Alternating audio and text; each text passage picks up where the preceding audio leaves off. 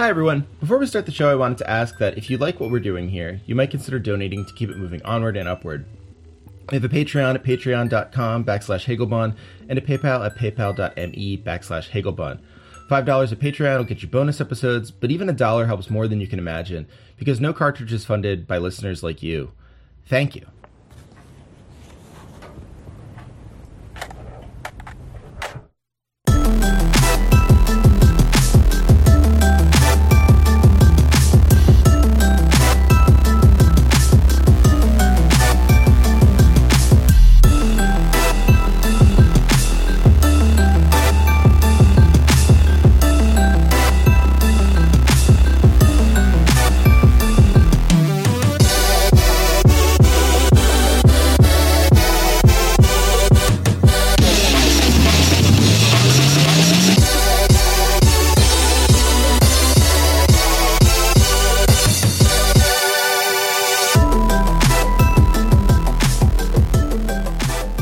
Cartridge Audio. My name's Trevor Strunk, Hagelbon on Twitter, and uh, back with us again, our our, our recurring guest, uh, my friend and yours, Scott Benson at Bombsfall. You know him from uh, Night in the Woods. You know him from as part of the Infinite Fall Studio. Uh, you just know him from his his Twitter hijinks. Scott, welcome back. Hold on, I'm doing some hijinks. There needs to be some like hijinks music in here. Yeah, I'll, Like- I'll- George Gershwin, like American in Paris or whatever, like dun dun dun dun dun dun dun dun dun dun. Yeah, I'll just make uh, Julian uh, note here. Uh, Julian is our producer. Uh, please include some music uh, for hijinks for Scott.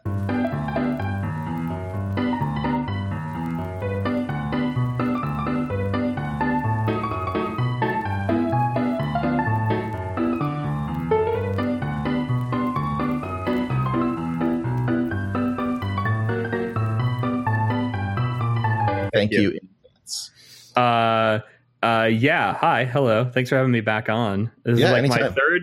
Well, it's technically it's like my fourth time because the one the second time I was on was split into two podcasts. Yeah, that was a long one. I Uh, haven't listened to that one. I've listened to the first one that I I was on. I have to sometimes listen to go back and listen to podcasts because I'm afraid I said something really stupid, and so I have to go back and listen to them just to be like, okay, all right, there's nothing in there that I need to worry about anyone hearing.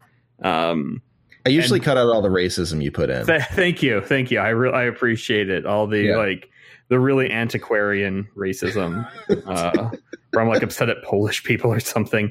Um, but yeah, uh, I appreciate that, and also thank Yeah, you for coming back on. Also, oh, anytime. Yeah. No, people people will always say, and I I I say this not to toot my own horn, but yours is like people will always tell me they uh when they go back and listen to your episodes, they're always very Ah. very pleased and have questions for me and are excited about them. So that's very um, nice. yeah, of course, my pleasure. I, uh, um, I I always get the comments of like, man, you say like and uh a lot, and so I'm saying that now so that everyone listening to this can keep a count, a running count going. Now I'm saying that now, just to annoy the people who who who come back and tell me. and now you can be hyper aware too. It's it's uh you're playing double duty. That's really nice. Like, um, yeah, I had I had a friend of mine on Twitter say he he made it to the third um in like the second minute uh during one of my podcasts and that that really that really uh really made some things clear for me. it's it, listen, it's it's common speech. This is like a weird thing we have with Night in the Woods. Sometimes is like people will be like, oh, they talk like hipsters because they say like like and um, and I'm like, uh, that's how every person on Earth talks. like. Yeah, rec- record yourself once. You're going to find Yeah. out how much you go it. go to go to wherever you consider real people to be you know uh, and and and listen to them speak and i doubt there you know there's going to be some likes and some uns and some other crutch words this is this is a this is part of our uh, part of our language uh, yeah, because we don't generally. It's not the. It's not uh It's not the Gilmore Girls. We're not. uh We're not just constantly throwing out bon mots without any sort yeah, of we're like. not doing screwball comedy like dialogue or something here. It'd be great if we were, but we're not. Uh, yeah, it's it's something that like I actually like the fact that like people bemoan like the likes and the ums and the kindas and the et ceteras and but I like them. I think like it- it's like rhythmic. It's interesting. It's like it's an interesting thing to have in speech. These like moments of like you know like holding on something for a second and the idea of like ums and us being like uh, Yeah. this is what I'm thinking and that means this about what I'm like it's it's super interesting and I love it. Uh, I don't know why people uh, don't. I, I think it's honestly just the fact that we're taught that a certain kind of speech is like it, it means you're doing it correctly and everything else is like kind of sub subpar. Yeah, I mean any any sort of professor uh, quirk, and I'm I'm allowed to have one of those not because uh, I have succeeded as a professor, but because I still teach courses, so I'm allowed Mhm. to have them. Um, I can hear the tweed. yeah, well, I'm wearing it. I wear it at all times. Uh, if I take it off, I lose my powers. Is this like a doctor with like the white jacket, like only they're allowed to wear it? Like you That's get like right. Yeah, the ceremonial tweed. It's a mix between a doctor in a white jacket and um, like uh, uh, Joseph in the Technicolor Dreamcoat, or like uh, Green Lantern's ring, or something like that. Uh-huh. Like you know, as long as I'm wearing it. did wait, did Joseph's dream coat give him magical powers? Because that's not in the Bible. Is that in the musical? I thought maybe in the musical It might did. be. So the Yeah. idea here is that Joseph, like that's his like magical MacGuffin that like yeah, he, yeah, right. with the power of the magical Technicolor Dreamcoat. He can now do whatever, sing. Dance. I definitely am. I definitely am combining Joseph from the Bible with a Madcap '70s DC like four issue failed. Okay. series. Yeah, uh, that's yeah, that's that's gonna that's gonna upset some people. Um, Joseph right. and his coat, Green Lantern and his ring, Eric Garland and and his craft beer. amphetamines. and his Um, amphetamines. I, uh, I, I'm going to say this on here. I, I felt that this was a little too mean to tweet, but I'm going to say it here. Um, this is my uh, thought from the other night: is that like so Eric Garland, uh, listeners of the show, I'm sure a lot of your listeners know who Eric Garland is. I, he's yeah, a, I would. he's it, it- insert explainer of Eric Garland here because I don't even know how to do it. But like, um, he, there's going to come a point where like you know his his demons are are going to catch up with him or something, and there's going to be like a part of resistance Twitter that is like utterly convinced that like Russia forced Eric Garland at gunpoint to like do enough coke to resurrect and then re-kill Andrew Breitbart.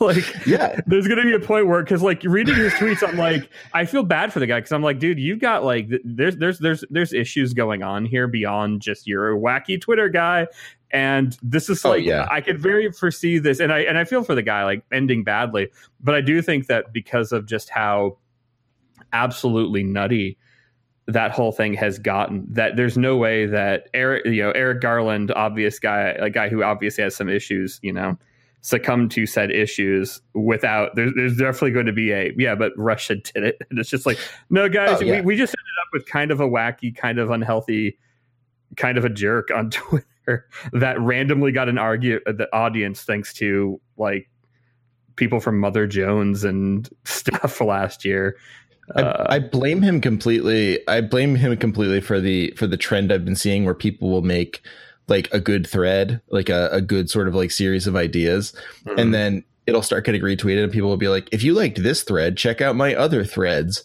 Mm. Like, I, I read that, I'm like, "What are you? What are you promoting here? I, I, I have totally done that.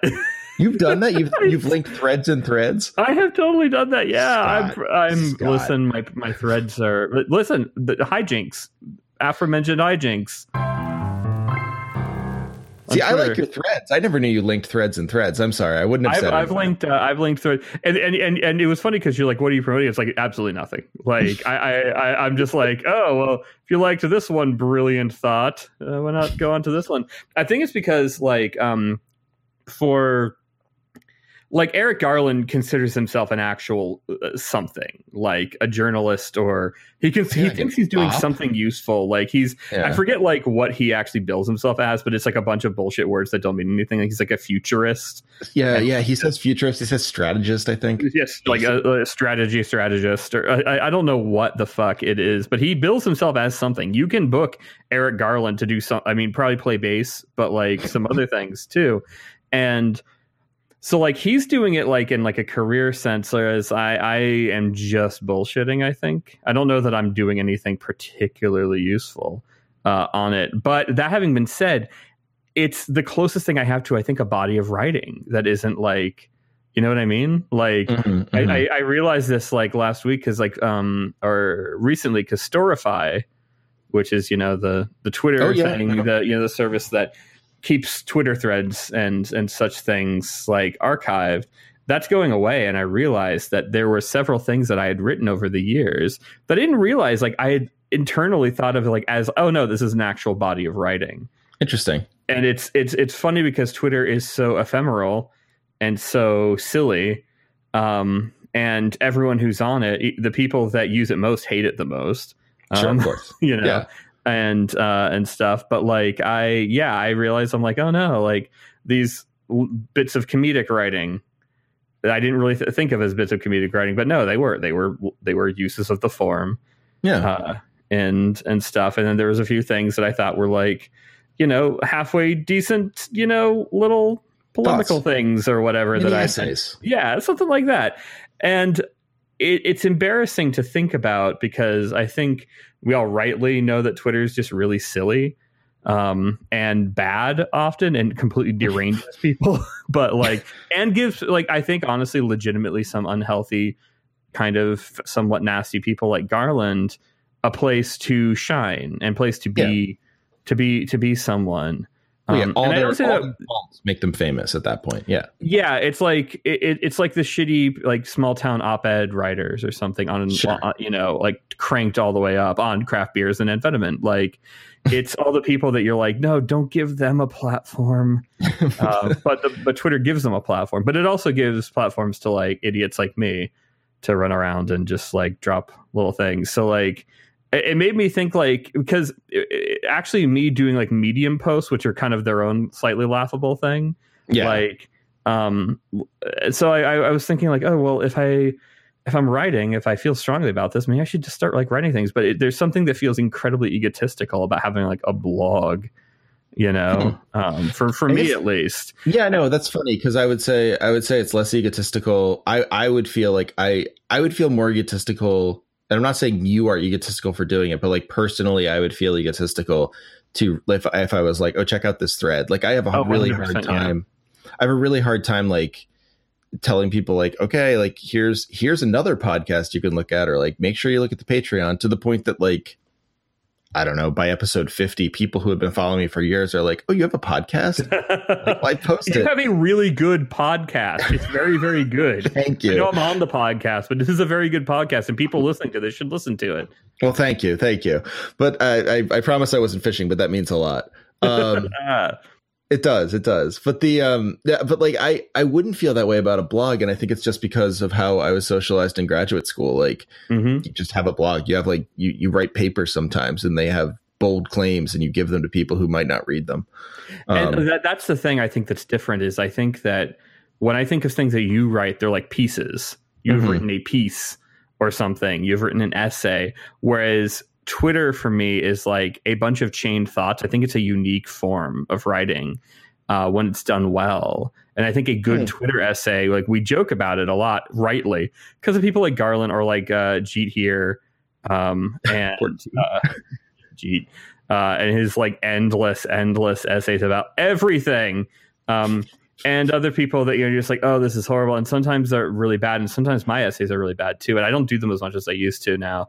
Um, but like, I do think that it is a, a, unique form of writing that will never, I don't think, develop into a sophistication that it maybe should, just simply because none of us take it seriously mhm. at all. And and I say this as someone who does most of his writing of any sort on Twitter. Yeah. Um, but I don't know. It's like the the thread that we're probably going to chat about tonight. That was a thread.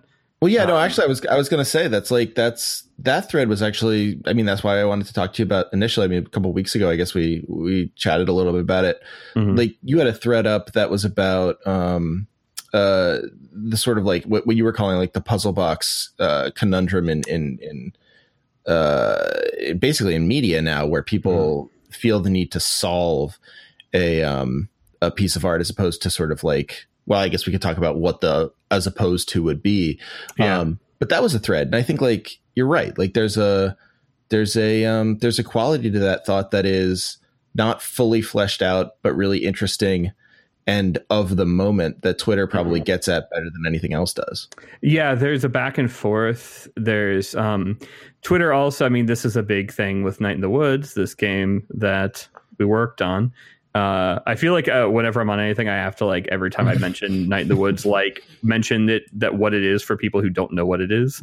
Right. Uh, so don't assume everyone made a video game called Night in the Woods, and uh, but one of the things that Twitter was because um, like I've said before that like Twitter um, influenced the writing in Night in the Woods, and people people think what that means is that you want to talk like within memes or something, right? And it's and it's like no, what I mean by that is that Twitter, or at least until recently, uh, cut everything down into 140 character bite sized little things, and so if you wanted to tell a story or you wanted to do an essay or you wanted to do something, you had to kind of get okay at using that form live, I right. guess, right. in a way that like, oh, I can interact with people and we can like, you know, like chat, and it's like it, it, it, it's an actual form, and um, that was an influence on the game because it taught me kind of how to use pauses and like half sentences where you it's it's kind of like in the same way that like people who do comics.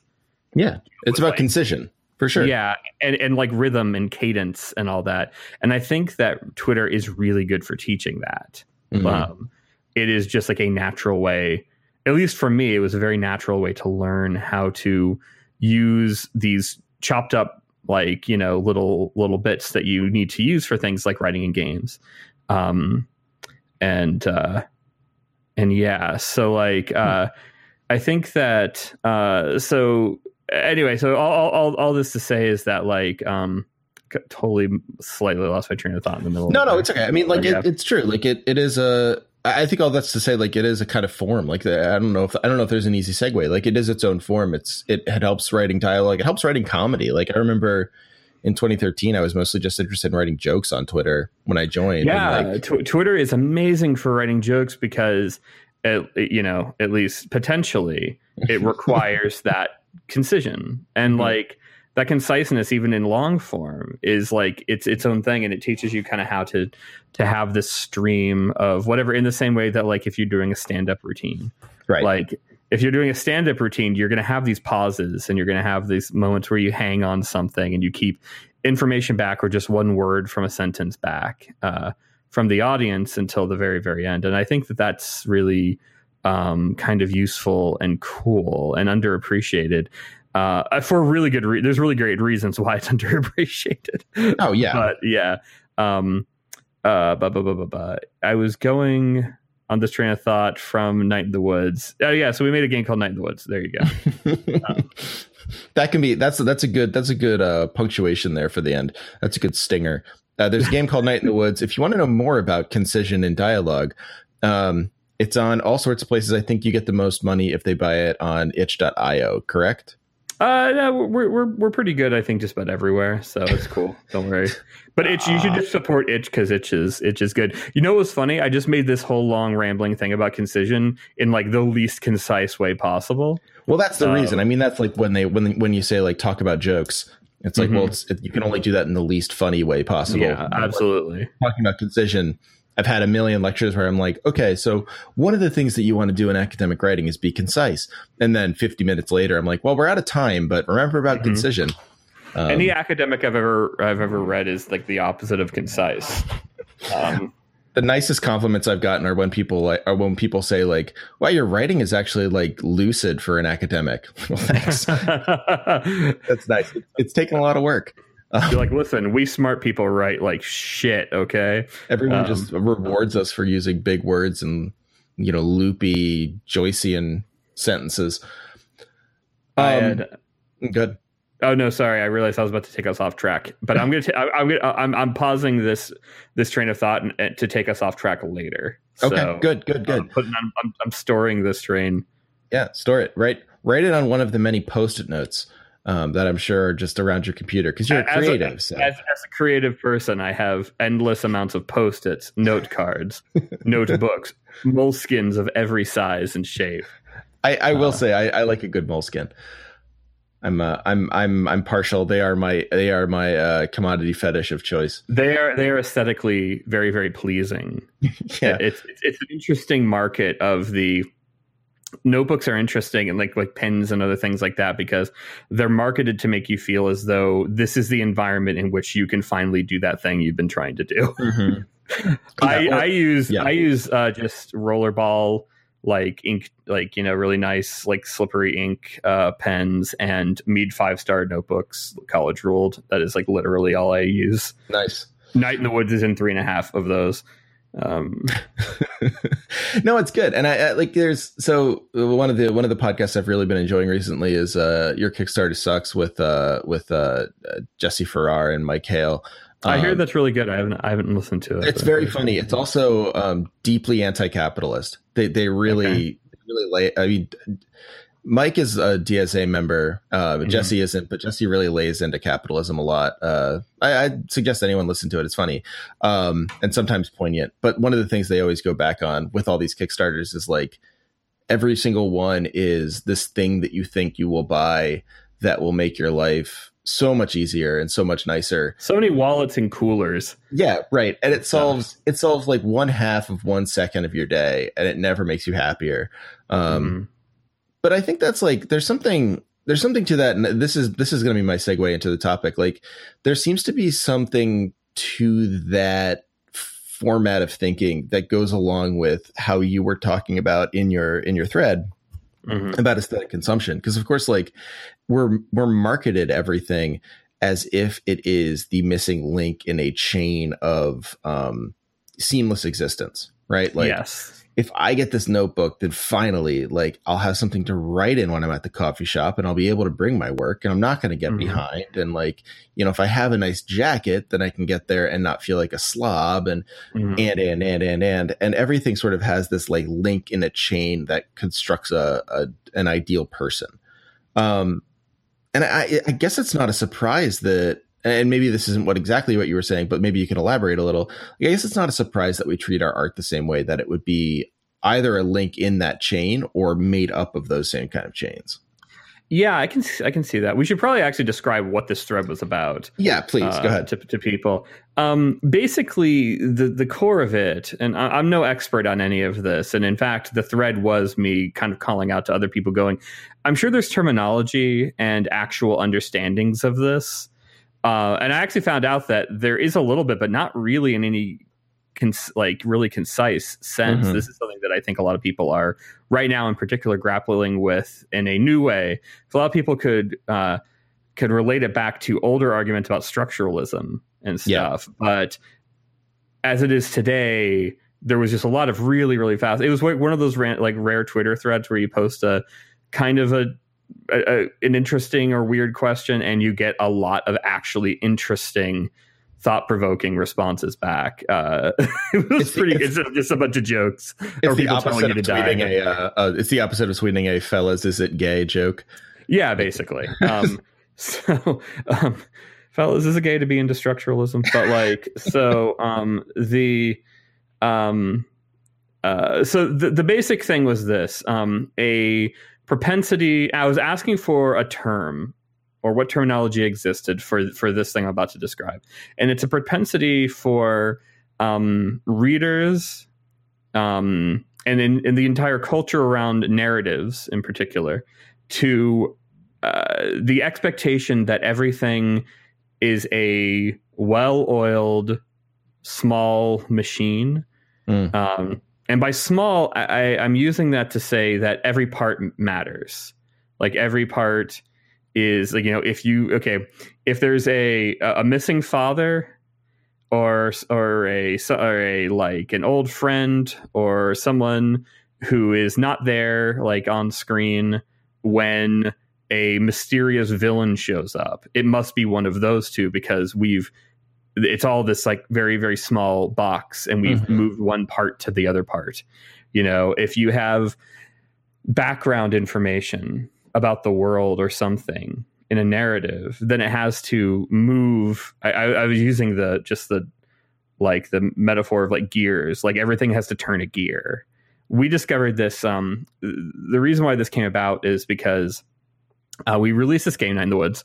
Uh, we worked on a game called Night in the Woods. You just can keep introducing. Hang on, hang on. You worked on a game called Night in the Woods. I yeah, worked on a, worked on a game called Red Faction Guerrilla, and um, we uh, um, so uh, uh, but in, in Night in the Woods, I I was really amazed, not really disheartened. I'm not like, by the way, I really, really want to say this front. I'm not like annoyed at any of this or anything. Like, I love that people care so much about it. Like, I think that there's issue with it as a mode as a dominant mode of unnamed analysis, but it's not like you know I'm not. This is not me going oh stupid fans or something. No, it was great. It's fantastic. I love it. But like, but I, I was interested uh, when the game came out of just the kind of like I was I was unfamiliar. I think with the the depth and the kind of like um, solidity of the the expectations that come with like fan theorizing. Mm-hmm. Um, the in our game we have like a lot of we have like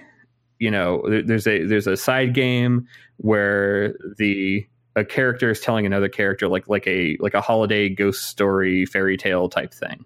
Yeah. Um i would get emails and this is it's clearly fictional. It actually is referenced as fictional several times um, as just being folklore, as just being whatever. Um, but we would get, I'd get lots of emails, and I still do. That is just like, well, what was the point of that story? Like, is she is the main character from Night in the Woods related to that person?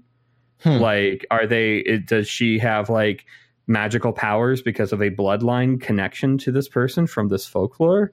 So like I, I, hey like I figured it out. All these constellations in the sky are all somehow related to these real characters in like some in some literal way and I would I would say no, you know, this is just these were here because of these themes and because of the world and because this you know hopefully linked up to that thing. You know, I mean, obviously you can only like do so much, and like I, I love all the alternate weird fan theories that people come up with that I never thought of. But uh, there was a thread after a while of of, of, of a huge amount of like literalism uh, in in the way that uh, kind of uh, some folks were trying to click everything together, like I said, into this little machine that you can turn the crank and like every single thing uh, works together. You can actually just look up fan theory videos for like a lot of different things. Um, and those are fun and those are cool. And I do that all the time in things that I'm watching. I'm like, I wonder if this thing is that thing or whatever. There's nothing yeah. wrong with it. Sure. But the the the issue I think that comes up is not in, in, what any of these people are doing or what you or I do when we think about any of this stuff, but the fact that it's a really specific analytical and interpretation like mode and, and it affects how people write stories and it affects how mm. people expect uh, stories to be written and it doesn't have a name like we started calling it puzzle box stuff uh,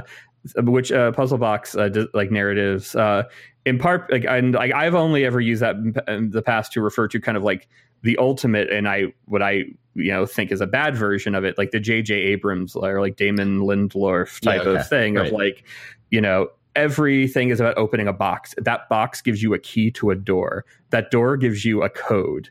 That code, and this is like your four seasons in at this point. Yeah, and, and that code keep finding out, right? Yeah, like uh Steven Moffat, you know, in like the Doctor Who's uh like seasons, like he became kind of infamous for this too. There'd be like a well, we're all gonna discover like what the name of the Doctor Who is, and it's just like who gives a fuck? Like no one that is the least interesting information ever. But it was it was just the thing to go after. And I'm all about MacGuffins, but when every single story is built in this kind of like contraption way, I feel like it, it, it, leads to a difficult it leads to all these like extra things. And it's not because it's uniquely bad. It's because every single analytical frame that you use and every kind of like bunch of expectations you bring into a story as a reader and as a creator have their ups and downs like their upsides and their downsides. And i think because this one is so prevalent and and yet is unnamed it's seen as just common sense right. Um, and i think that is the problem. Like the the, the issue problem is uh, overstating it. That's the interesting thing to me. The interesting kind of like rub is that this is is a fine and cool way of making stories and analyzing stories and stuff but the fact that it doesn't it isn't known as oh well i'm using i'm doing this kind of thing. It's just no that's just how you make a story and how you analyze it. Well it's, it's um, fascinating too like as you explain it and i'm glad i'm glad you explained it that way because you know when you first said it immediately what I thought of was, oh, it's sort of like the the autonomous aesthetic object, which is like the modernists are obsessed with it. It's this thing that can't be touched, that isn't sort of uh, um, it isn't fooled with by society. There is like it has an internal logic, basically, that isn't mm-hmm. social logic. It's its own artistic logic. Yeah. Um, but I don't know if that's the same thing. I think it's actually closer to what you were saying, like structuralism. Uh, the old critic named Vladimir Propp, who maybe people referenced um, in your thread, where like his whole deal was um, uh, German. Oh, I'm sorry, Russian folklore. Um, and you know, there's like certain people in Russian folklore, or um, uh, uh, commedia dell'arte um, mm-hmm. in, in, Italy, where like you know, oh well, like the this X character, X character means this, and Y character means that, and like they're mm-hmm. all in the plays, and they all mean the same thing. Um, but there's also like there's also this quality in Russian folklore, uh, which you see sometimes in and I'm just I'm listing off names which people both love and hate. I will try really hard to remember to include these names in the show notes. well, I'll say you mentioned Russian folklore, which is actually one of the few things I know a decent amount about. So like I immediately picked up on what you're talking about, and that was a well, we'll, we'll get back, we'll circle back to that. Okay, yeah. okay, circle back. We'll put a pin in that. Um, mm-hmm. But I mean, Mikhail Bakhtin um, talks about this particularly in his book on Rabelais, where like there is, you know, there's of course a structure, but the fact that the structure is so firm in like folklore and social hierarchies and stuff means that you get a way to subvert the structure periodically. Um, mm. Like I think all of that is a little more. It, there's there's this, there's structuralism, and then there's sort of like this version of post structuralism or post post structuralism where you know even in the academy people are getting concerned about close reading where which is you know definitely you know, as you're talking, I'm trying to think of all the origins of this, and I have two theories, but I'll do the one first. Like the one place that I could have come from is the sort of prevalence of close reading in the academy, where everyone is trained to, you know, read poems, you know, find the words for the poem and work it out essentially like a puzzle box. So, like, mm-hmm. Ode on a Grecian Urn is not about, you know, experiencing the poem or anything or getting a feeling from it. It's about, you know, piecing together okay like where should the quotes go around truth is beauty beauty truth? Um you know that's going to tell you a lot about what keats is saying what the poem is saying and you can make an argument about it and it's great for an english class. It does not necessarily always work as an interpretive strategy. Uh yeah. and so like yeah you get people in the in the academy worrying about stuff like close reading and uh suggesting things like distant reading where you you know you don't read with any context or or you know bringing up stuff like the and this is actually this will lead back into into something i can ask you like something like the um the intentional fallacy where you know wondering what exactly you scott were thinking when you created a character like were you were you sad when you created the character or were you happy mm-hmm. or were you hungry um that's uh famous article written a long time ago called The Intentional Fallacy about that not being a way to read poetry. Uh, getting mm. too far into the intention can be a mistake. And like the question of like, okay, so like how far do I dive? How loosely do I dive? Am I missing a lot by not reading into it? It's like it's it's a huge analytical problem. Yeah. I think well and, and I think it comes down to and this is something that we'll, we'll, we'll also need to circle back to because I think this is a big part of it is um, the kind of things we're talking about often uh, seek to eliminate or give a, a framework for subjectivity in a way that uh, makes it something you can like sub like subjective things are hard to solve. Yeah. For example there aren't a lot of there's not a lot of subjective math out there.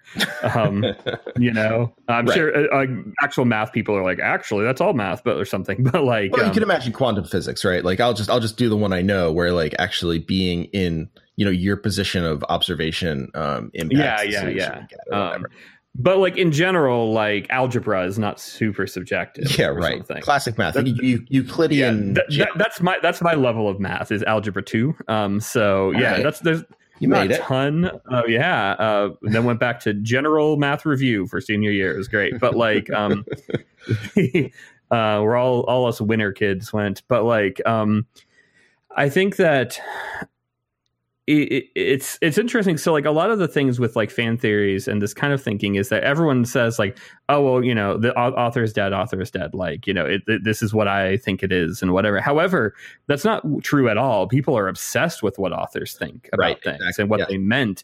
And hey, like, did is this character meant to be this character? Like, oh, like because they're they're asking at least the kind of emails I get, and in general, like when when I see it, it's people wondering about extra textual things of like, oh hey, like you know, for our example in our game, it's like when May went to college, what did she study? Mm, interesting. And I'm like, I don't. Uh, she was un, she was undecided or something.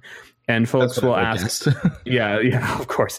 And uh, folks will ask all kinds of other other things. And a lot of times I'm like, I don't know. I just never thought of it, or, or it was not useful to the story. But I think there's the idea that these stories are these things that exist. These universes are things that exist, and you as the author have access to them in some way and you can just you know reach into that and pull out that information. Mm-hmm. and if not you're kind of willfully obscuring it or something. Um yeah. because it is this kind of problem that can be solved. So it's like you know you are somehow it, so it's like someone some, someone like may like our character it's like yeah literally i made her up. Like yeah, she doesn't she doesn't exist in the world yeah, she she doesn't she she exists in this piece, and now she exists in the culture and in the lives of the people who experienced that character and have thought of her, have maybe like created their own works with her and stuff. It's always really neat uh, and stuff, and that's that's cool. But like that's that's it. So when people ask questions as if she is, you know, it, it's it's it's it's literalizing this thing in this like kind of interesting way. So the author is like extremely not dead. The author is like uh, I don't know, like the tour guide for this other universe or the biographer of someone or the docent at a museum. Docent's a great word. I never get to use it. Uh, um, that and that and uh, oh, there's another word, a stanchion. Stanchion is a word. What's a stanchion? It's the you know like when they have uh, the the velvet ropes up. Yeah, um, yeah. Those little metal guys that stand uh, that hold up the metal ro- the the velvet ropes. Those are uh-huh. called stanchions. Oh, I uh, cracked my skull open on one of those when I was a kid because I was jumping between them. I was jumping over the velvet ropes at the bank. Wow. Yeah. Yeah. When I was like eight or something, and I I fell, uh, fell down, fell on my face on a velvet rope, and the two of them came down on top of my head. Oh. It well, was awesome. There's some more detail to add in to your Night in the Woods fan theories. Um, um, no, but I and, and again, I, I do want to stress because I need to do this because people will take oh, this the wrong way. I, I, do think it's great that people are that interested in it, and I've certainly wondered about all kinds of stuff. Again, this is more about the, the kind of unexamined things that that that this kind of thinking kind of leads to i guess yeah and i mean like there's so like you were talking about the author is dead and so again uh just because i'm a pedantic jerk. Um, Please, I'll I'll say the author is dead. For those of you who don't know, you you may know this, Scott. Um, uh, especially if you've done some reading in in, in formalism. Um, uh, is is sort of like the the baby of uh, Roland Barthes, the uh, B A R T H E S, Barthes. Um, Barthes. Uh, mm-hmm. He's French, uh, but the you know the famous post structuralist, and there's there's the author is dead like the basic he has an article called the author is dead so if you want to find it just look it up. Um you, will find it anywhere. I'm sure there's a million pdfs of it for free. Don't buy anything. But um uh, he uh, the, the, interesting thing about what Bart, Barthes is doing is it goes into what Derrida does, Jacques Derrida does, and a bunch of the other post structuralists do, where the idea is not that the author never had any intentions, but that in fact, once it gets into the hands of the reader, it doesn't quite so much matter. Um, and that's mm. a gross oversimplification, but you can see ways in which that works with May, where like, yeah, okay, like what what is sure, like if if I if I care about May, if I feel something when I play Night in the Woods and I feel a particular thing, and you tell me like, well, no, I didn't intend you to feel that thing. It doesn't really so much matter. Like I can feel that thing. Yeah. I can I can relate to May in that way. I mean, this is what goes into like you know, I and I I joke around about this. Everyone jokes around about this, but like there's a very there's a real seriousness that goes into stuff like um like ships where like people will ship characters or put them in relationships like that's a, a, version of that where like if you feel that emotional connection to that part of the story like if that means something to you eh, you know no no amount of the author saying like well i didn't intend uh, you know, May and B to get together. Like Mhm. no amount of you saying that is going to change anyone's mind if that's something that they got out of the story. Oh Um, yeah, and for sure, like particularly with with those two, that that tends to be like when they find my corpse stabbed like in an alley somewhere, it's going to be because I didn't I didn't have May and B get together in the game. but like um What's the ship name? maybe Oh. obviously Yeah, of course, right. right. um but uh and it's funny because it's like whenever I've been asked about this, and I, I get asked about it. Uh, at, at first, it was like every week I was getting asked about. It. Now it's just every once in a while, um, and often it'll be like, "Why did you stop this from happening?" and like that's like that's like an honest, and, and it's um and it's one of the things where I understand it, but at the same time, like it, it's made me go like that is such an interesting frame that, Yeah. to talk about a story of that's like fascinating. how did you stop it? And for the record, for anyone who's listening to it, like honestly, my whole thing with like any sort of fan thing, particularly with like May and B, is just like you know we told our version of this story. Go, go you know, like because people will call, well, people not call, but people will like email and say, hey, I want to write fan fiction where they, you know, where May and B get together. I honestly think that that is what should have happened, or basically. And I'm like, I, I'm always like, cool, go do your thing. That's awesome. Like, knock yourself out. Like, yeah. And I think people want, people do want kind of this authori, ar, ar, arthurial. I keep want to say arterial, and that's not the right word. But like, you know, like like blood. yeah, yeah. Uh, and then arterial is uh, Like it's re- relating to arterial legend. Yeah, like- the Knight Artorias from uh from Dark Souls. yeah, yeah, Yeah. People want Artorias's blessing uh, on this. But Sif They- they- they- you have it. yeah, they, they they want like the, the people who created it to say yes, that is what should have happened, Mm-hmm. or that is, and I I think uh, from what I understand, because I've been informed, I don't come from like a fandom culture background, and it is a culture.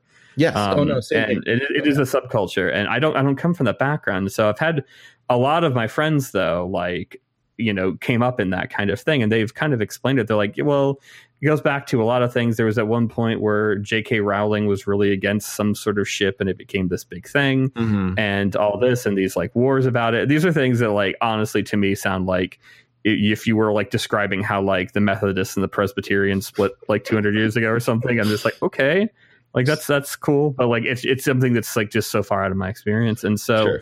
um but so like my general thing is like to totally affirm like fan creations and like fan like autonomy when it comes to that. It's like go do your own thing. Occasionally someone will hit me with something that's kind of creepy and i'm like all right well maybe you know that character that you want to ship with may is a child that's not cool but I, but I also just don't respond to like half of those because it's like when I'm, I'm not going to sit here and argue with the, the the the morality of your fantasy. it would be incredible Um, if you responded to literally every single fan message. That would be Oh my god, yeah, it would be fantastic. that would, um, that would be something. but but like so the um so all this to say is that like i'm like super into like people shipping like whoever they want if Yeah, people sure. are like no like may and b is a queer uh ship that i want to see i'm like yeah knock yourself out. That's cool. Go, go for it. I'm, I'm, I'm pleased that this can, that you connected with it as much.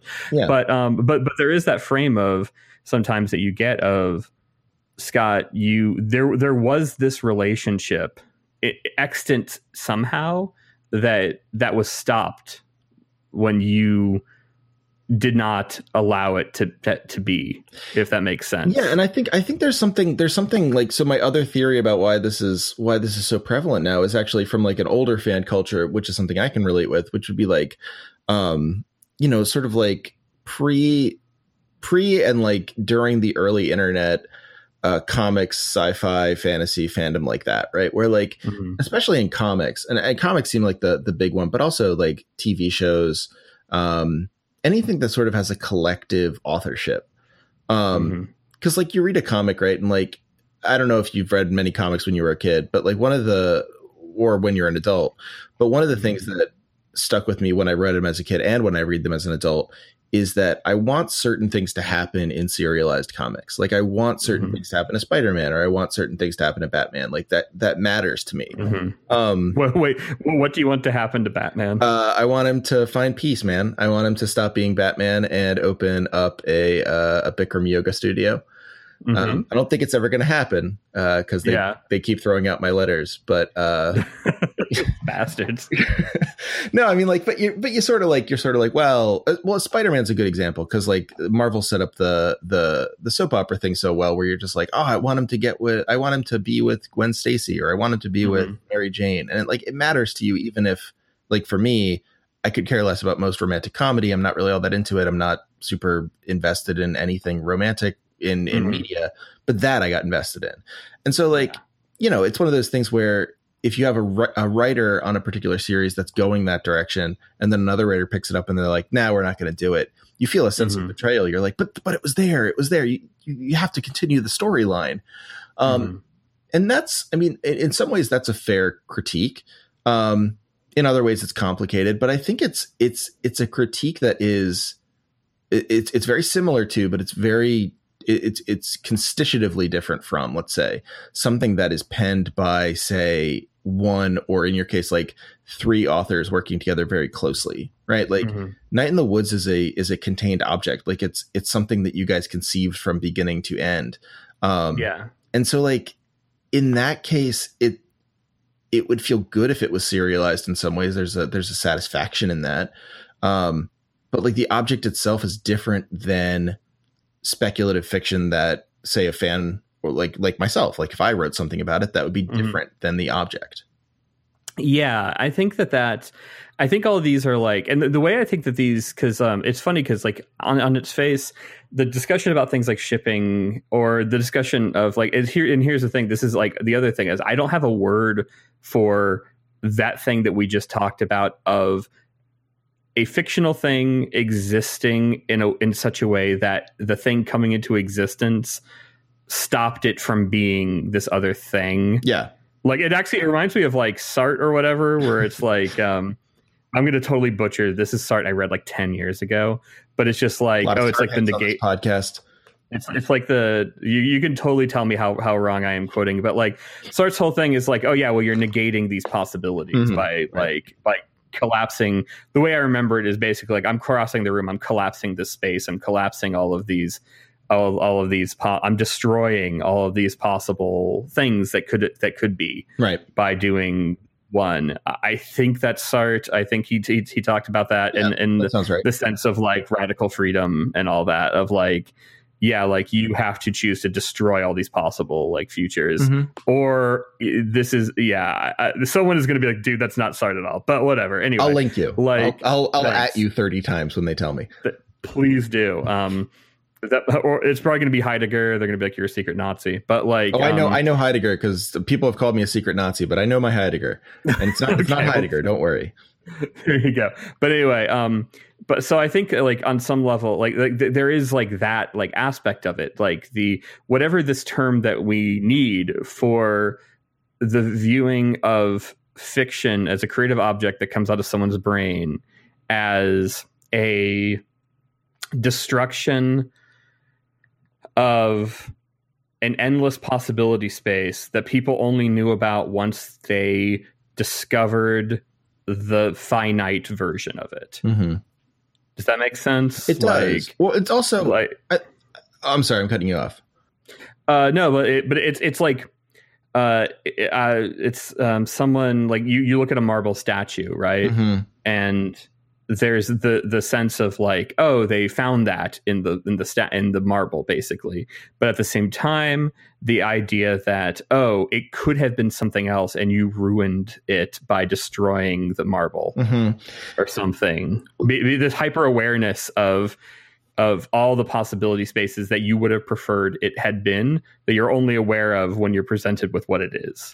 Yeah, and there's a there's a there's a quality there where like you're arguing, especially in in stuff like video games or or um, you know uh, contemporary fiction, you're arguing from it from a plot standpoint and uh, not necessarily from a structural standpoint, which is like. I mean, not that one is is better than the other. Content and structure are classically um, a dialectic. One one Oh, kind yeah, of, totally. one kind of blurs Yeah. into the other, and, and that's good. I had had the really long conversation with someone about narrative versus narrative design last week. It's very Oh, similar. Yeah, definitely. Yeah, yeah, yeah. And I mean, like, ultimately, those two look like uh, troublingly alike if you look at them long enough, uh, in my Mhm. my experience anyway. But um, that's also from the critic standpoint as opposed to the production standpoint. So there's another wrinkle. Um, but yeah, I mean, it's like it's to me, it's like okay, it's it's okay to be disappointed that the plot in a story you're reading doesn't go you know a particular way. I mean, this is a classic Mhm. thing. You know the um the story that I'm sure I've told in the podcast of uh in an early American edition of um uh, not an early American 19th century American edition of uh, Othello. Someone um during the scene where spoilers for Othello. Uh, oh man. I know you were getting to it, but uh, Uh-huh. yeah, sorry, dude. Um, so I was just getting into Shakespeare. so Desdemona doesn't make it. Um, Mhm. uh, so when uh, Othello uh, strangles Desdemona on stage, someone jumped up from the audience and uh, and and separated the actor from the actor, right? Like it was that real to them, and they didn't Uh-huh. want that to happen. So you say, Yeah. okay, I get it. No one wants Othello to strangle Desdemona at that last minute. You want to be like, no, Othello, like you're doing the wrong thing. Mhm. Um, but if Othello doesn't strangle Desdemona, it doesn't really work as a piece of art. Like it, it, it, it works as a tragedy because he does, and so he has Mhm. to, even if we don't like it, he has to do it because that's Yeah. that's what he, that's what Shakespeare is producing. That's the that's the art. So like, there's a different register there. It's like, okay, like yeah, maybe I was. Um, I, I'll stop using that in the woods because I, I feel like I feel like I'm putting you in a bad situation. So like, um, Oh no, no, please do because it's my main fo- point of reference from the creator end of it, so it's fine too. But yeah, um, but anyway, yeah, yeah i mean like um, you could i could say like okay maybe you know maybe i wanted um maybe i wanted uh okay here here's something no one really wants so uh maybe i wanted angus and greg to break up Mhm. um i don't know if anyone wants that i can't no, no one on Earth wants that. yeah, I was going to say, here's my fan link. I here's my fan limit. I can't possibly imagine anyone wanting that, but okay. um, but say say someone wants Angus and Greg to break up, um, and it doesn't happen in the story, and they're like, oh man, like it didn't happen in the story. Angus and Greg didn't break up. That frustrates me. Um, to me, as like a critic or as someone who who just yeah, not even as a critic, but someone who like enjoys art, I understand that feeling, and I understand being disappointed. But then the next impulse isn't like well why you know why is scott being unfair to me in in doing this? Or why is anyone being unfair to me in, in producing this version of the world that isn't satisfying to me? And more like okay so like what's the point of not having them break up? Or what's the point of having it work out the way it did? Is Mhm. Is it interesting did it, is it consistent was it you know was it for nothing or are they trying to do something and like that that second batch of questions is so important to me but one that i feel is not always asked in uh, contemporary fandom Mm.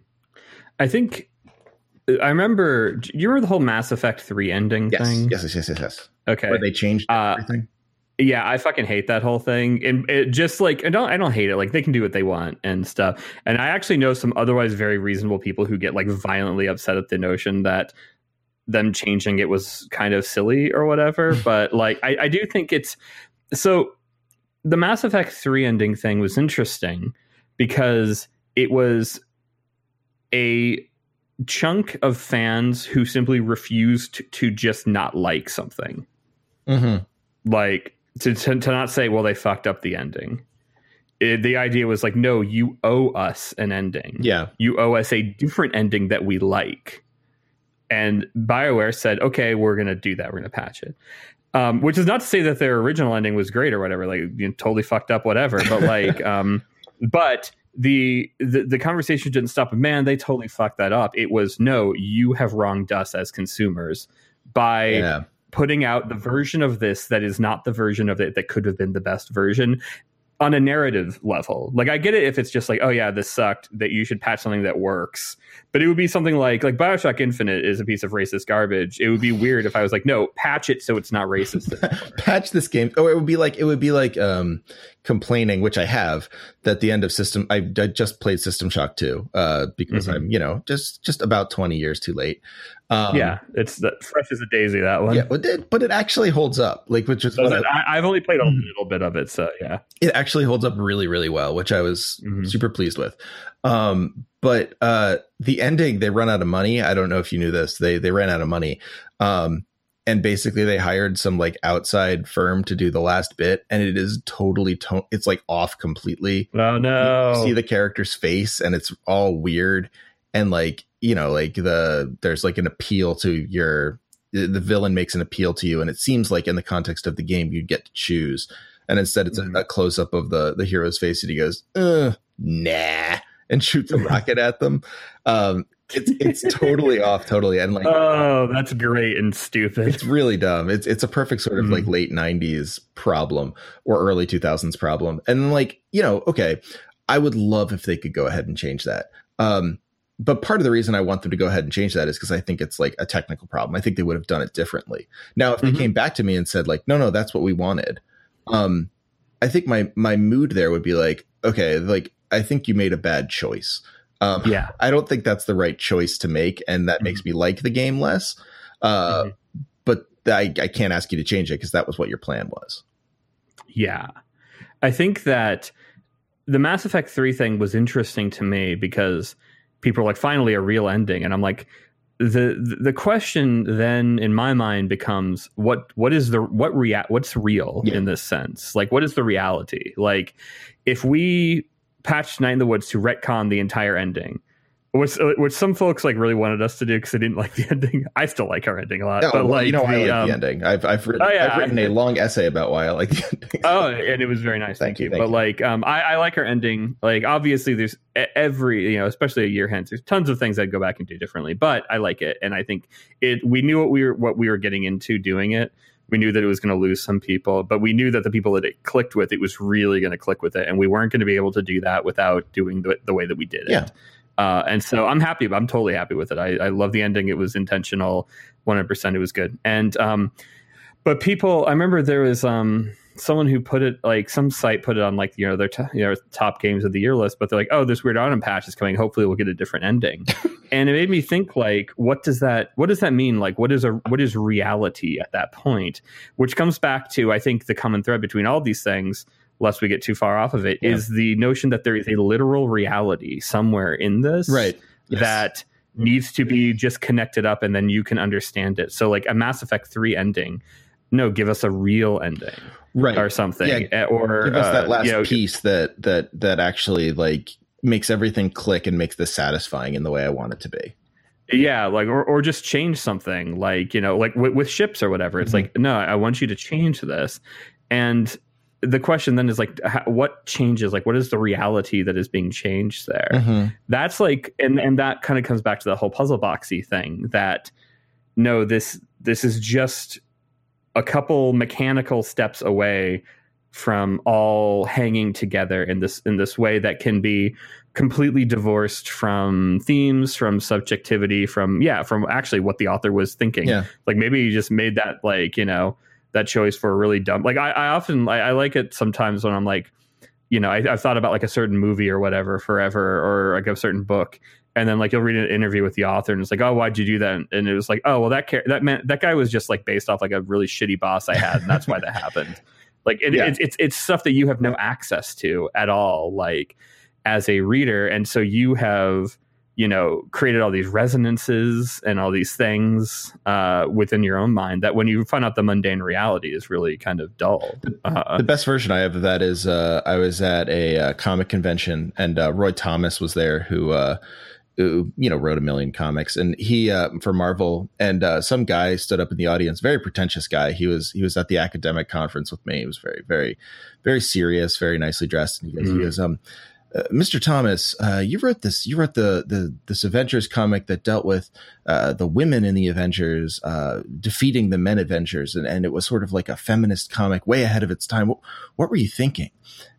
right, Thomas kind of looks at him and goes, "Oh yeah, yeah, yeah, sure. Like that's a yeah, that's one of the ones people ask me about all the time." He's like, "Well, um, so I saw that feminism was was big, and uh, I wanted a book that would sell." So I asked Stan if we could do oh, no. feminist Avengers, and he said sure. So I did sort of like a, a bra burning uh, feminist Avengers, and uh, it seemed to click. Oh no! And I was like, oh man, like that's a shame, but that is so funny. I kind of appreciate his candor about too. the whole thing. I appreciated that he like, didn't try to BS it. He's just like, meh, it's old books. Nah, like I got, I have no actual convictions about this. Yeah. but yeah. Um, but that's always I amazing. That You're right. Yeah, I, I, think like, and, and part, some of this comes down to the way that we choose to kind of consume like art. Like I, I, honestly, I'll just lay out like my own, Yeah, like the way that I tend to uh, that I tend to consume art and think about it. Because this is like this is not the right way or anything. None of we're, none of this stuff we're talking about is right or wrong. No. it's just whatever. And like um, for me, I tend to think of art and like narrative or whatever as really like a person to person kind of communication Mm, on some level. Like, I do like knowing what the authors think. It does not. It's not the most important thing, but when we talked about folklore, for example, Yeah. before folklore, like is such like it is weirdly like literalistic in some ways. Like the like oh these stories exist to be like you know they're either like really gallows humor or they're they literally are just like you know obey your parents or you know this or that or this, is- this is the weird way we're making a, a sense of like absurdity and all these other things. They they um they they arise with with a purpose from the, from their communities. It's like folk practices tend to have these purposes behind them. Like it's not necessarily like a purpose that always makes sense to you like in hindsight but they they serve purposes and they come from things for reasons right. um, that's one of the reasons I love folklore, and I think folklore is really interesting. Russian folklore, uh, I think uh, me and like other a lot of other people tend to gravitate towards because it it it does actually feel like clockwork sometimes. Like there are certain things in it that just seem like they're very blunt and very kind of uh, like amusingly kind of blunt. Yeah. You know, it's like oh, three guys went out and they were gonna like have like you know a good time or whatever, and it was this guy and this guy and this guy, and it was a you know cold winter night, and they they took like you know you know a crock of whiskey or whatever with them or something, and they went out and they drank, and oh, what do you think happened? They all died. That's it, and that's the end of it what do you think? and it's happened? hilarious. Um, you know, and like, like, and, and the actual line of the story will be like, and what do you think happened to these, like, to, to this man and this man and this man? Well, they all died. And it was just like, it's this hilariously just kind of like blunt gallows humor thing that is just like a story that, yeah, like a bunch of like drunk people who were sitting inside when it's cold would t- tell. But it actually has like some sort of moral in the sense of like, in the end, we all actually have these commonalities Yeah. in death and stuff. Uh, and that was just off the top, top of my head, and I think I have made that one up, but it works because it, it has that logic to it, Right. Um, and so fo- folklore is always like interesting, but um, at the same time, with folklore, the it, it comes from this oral tradition. Like it's not like oh, this one version is the canon version. You know, Mhm. it just is what it is. Canon, I feel like, has to come from some notion of agreed geez I, I don't know like some sort of agreed like um reality Yeah. again it's that reality to it like what counts quote unquote and like for me I, like what i like about art is i like the communicate the communication aspect of it i like reading and going like oh what were they saying here or what were they feeling here and even if i don't like it or agree with it or i think something different i, I like knowing like how that connection between the people who made it and me went Mhm. um, th- that connection is kind of important. I guess art for me is a lot about um, this kind of human connection. Yeah. Um, I think I agree. and so, yeah, and so like, but that kind of human connection kind of flies in the the face of the idea that there is external to all of us some literal truth uh, uh, of a fictional narrative that the person who brought it to you can fuck up or that you as the person who likes it can uncover more truthfully if that makes sense like Yeah. And that sounds defensive but i don't mean that's in, that- in that way because i think that's like because i you know read stories and i sometimes don't like them and or, or i sometimes like them and want to think past them and add something to it that is resonant to me. And i think those are all awesome things again um, but it's I, i'm always just kind of fascinated yeah by that notion that there is this thing out there in some metaphysical sense. And like I, I really am like endlessly grasping at straws to try to describe it. Um, because i don't know what the right word for it is. That thing like it, it, this is no longer me telling you a story. Yeah. this is me giving you a window into another thing and handing the, the telescope to you and you going oh i see diff- i see something different now. It's this thing that's outside of both of us. Yeah. Well, there's, I mean, there's, so there's a lot that, that I have to, to say to all that, um, all of which is extremely angry because you've, you've upset me. Um, uh, the, I mean, the one thing I always think about with, with boundaries like that, I, I've read about this in, um, everyone go read my piece on uh, nonsite.org. Um, Do but it. uh, it's, it's it's it's it's academic, but I, it's actually pretty understandable, I think.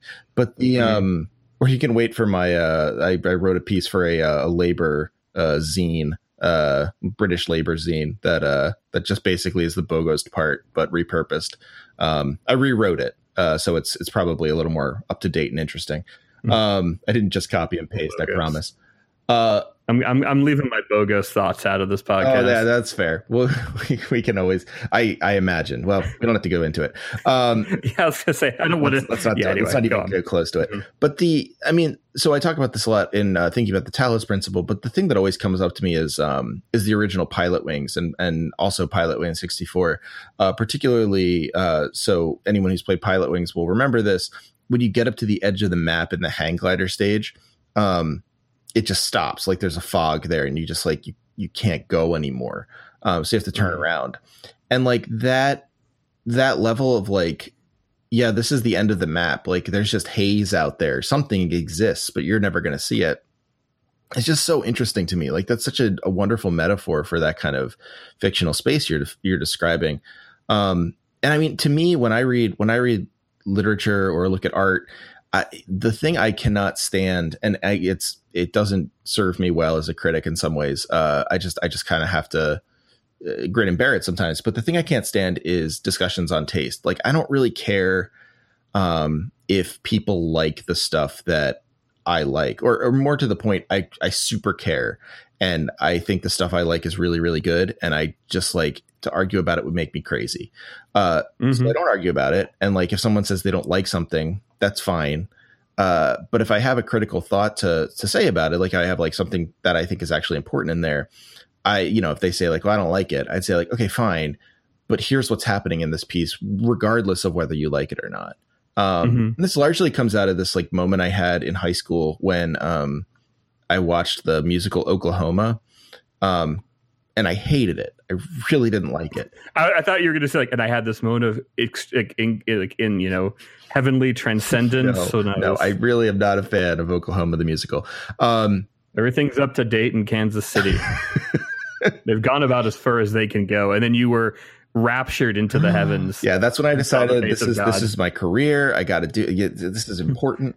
Um, I grew up on Rodgers and Hammerstein, so I have like, yeah, this endless well of associations with all of these really schlocky musicals. I know it's fine, and I I think association is actually well, that's a whole other thing. But like, yeah, no, but I, I I totally I totally appreciate that people have associations with these things, and I don't say Mhm. this to make to make people upset, but like I just didn't like Oklahoma when I saw it, and one of the reasons I didn't like it was so at the end of Oklahoma, uh, Jud, the bad guy, is uh, chased away by everyone else out of town, pretty much. Uh, or punched. He's punched. That's there's like a stage punch that high school plays love to love to do. Um, Mhm. but what I thought would have been a good ending in my high school mind was um, if Jud in shame had um, had hung himself in his shack and it had become like a tragedy. um, Jesus. yeah, well, it's, and so like I w- I held for years. I was like, that play is terrible. If only they had used my ending, it would be good. And Mhm. eventually, at one point, I kind of thought back on it, and I was like, no, like that's just the ending they picked. Like, if I don't like it, I don't like it. It doesn't matter. Like Oklahoma Yeah. was doing something, and that doesn't that doesn't connect with what it was doing. Um, Mhm. And so for me, like I'm much more interested in what something is doing than if I enjoyed the way it was done. If that makes any sense.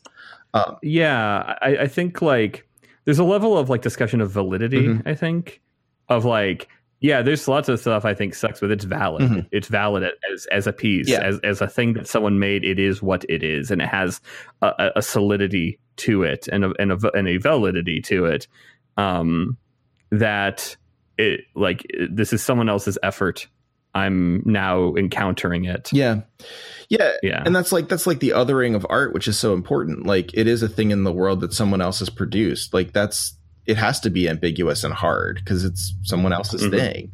Um, I think like I I would also say that it's totally cool to then look at it if it meant a lot to you and say like okay, um, I have other theories about it or I have other things that I want these characters to do. And I think that's like something that happens in video games specifically because they are, as you said earlier, so subjective. But Mhm. like to me, to me there's two risks in in taking the kind of like personal um personal ownership of the of the of the art uh, object uh, too far and the one risk is you commodify it you make it into something that serves you as a product as opposed to as an art object um, mm-hmm. and that's scary because then you get steam reviews like well this wasn't long enough or this didn't have enough endings or this wasn't this or this wasn't uh-huh. that and like that shouldn't be the point in my in my opinion. And like i think you know not just my opinion but i would argue that that's not the point of video games. It's certainly not the point of art to like satisfy you as a as a consumer. Um i think it's like if you make back of the box quotes like has guns and it should have guns yeah, like that kind of thing like there, there's level of, of like yeah this is just the general what you what this is what it says on the box that's fine uh, i agree with that because yeah. it is i mean it is a mm-hmm. product that people buy so there is a consumerist aspect yeah it. yeah like if we put out night in the woods and it was just not a game like i told like or like it just nothing happened it was just like a screen and then like that's it or something that, that i that, that makes total sense like why someone would be like hey Jerk. Hey guys, I'm I'm returning this to Steam for reasons. Um, yeah, right. But no, I mean like there's there's a way in which like it commodifies the product to a problematic way where you can say at the end like, eh, I didn't really care for it as a consumer, and like you know, um, I don't know, you would have to respond the same way as Coke would like, oh, I'm, mm-hmm. I'm, so sorry you didn't have a good experience with Coke. What can we do? Can we get you a fresh six pack of Coke?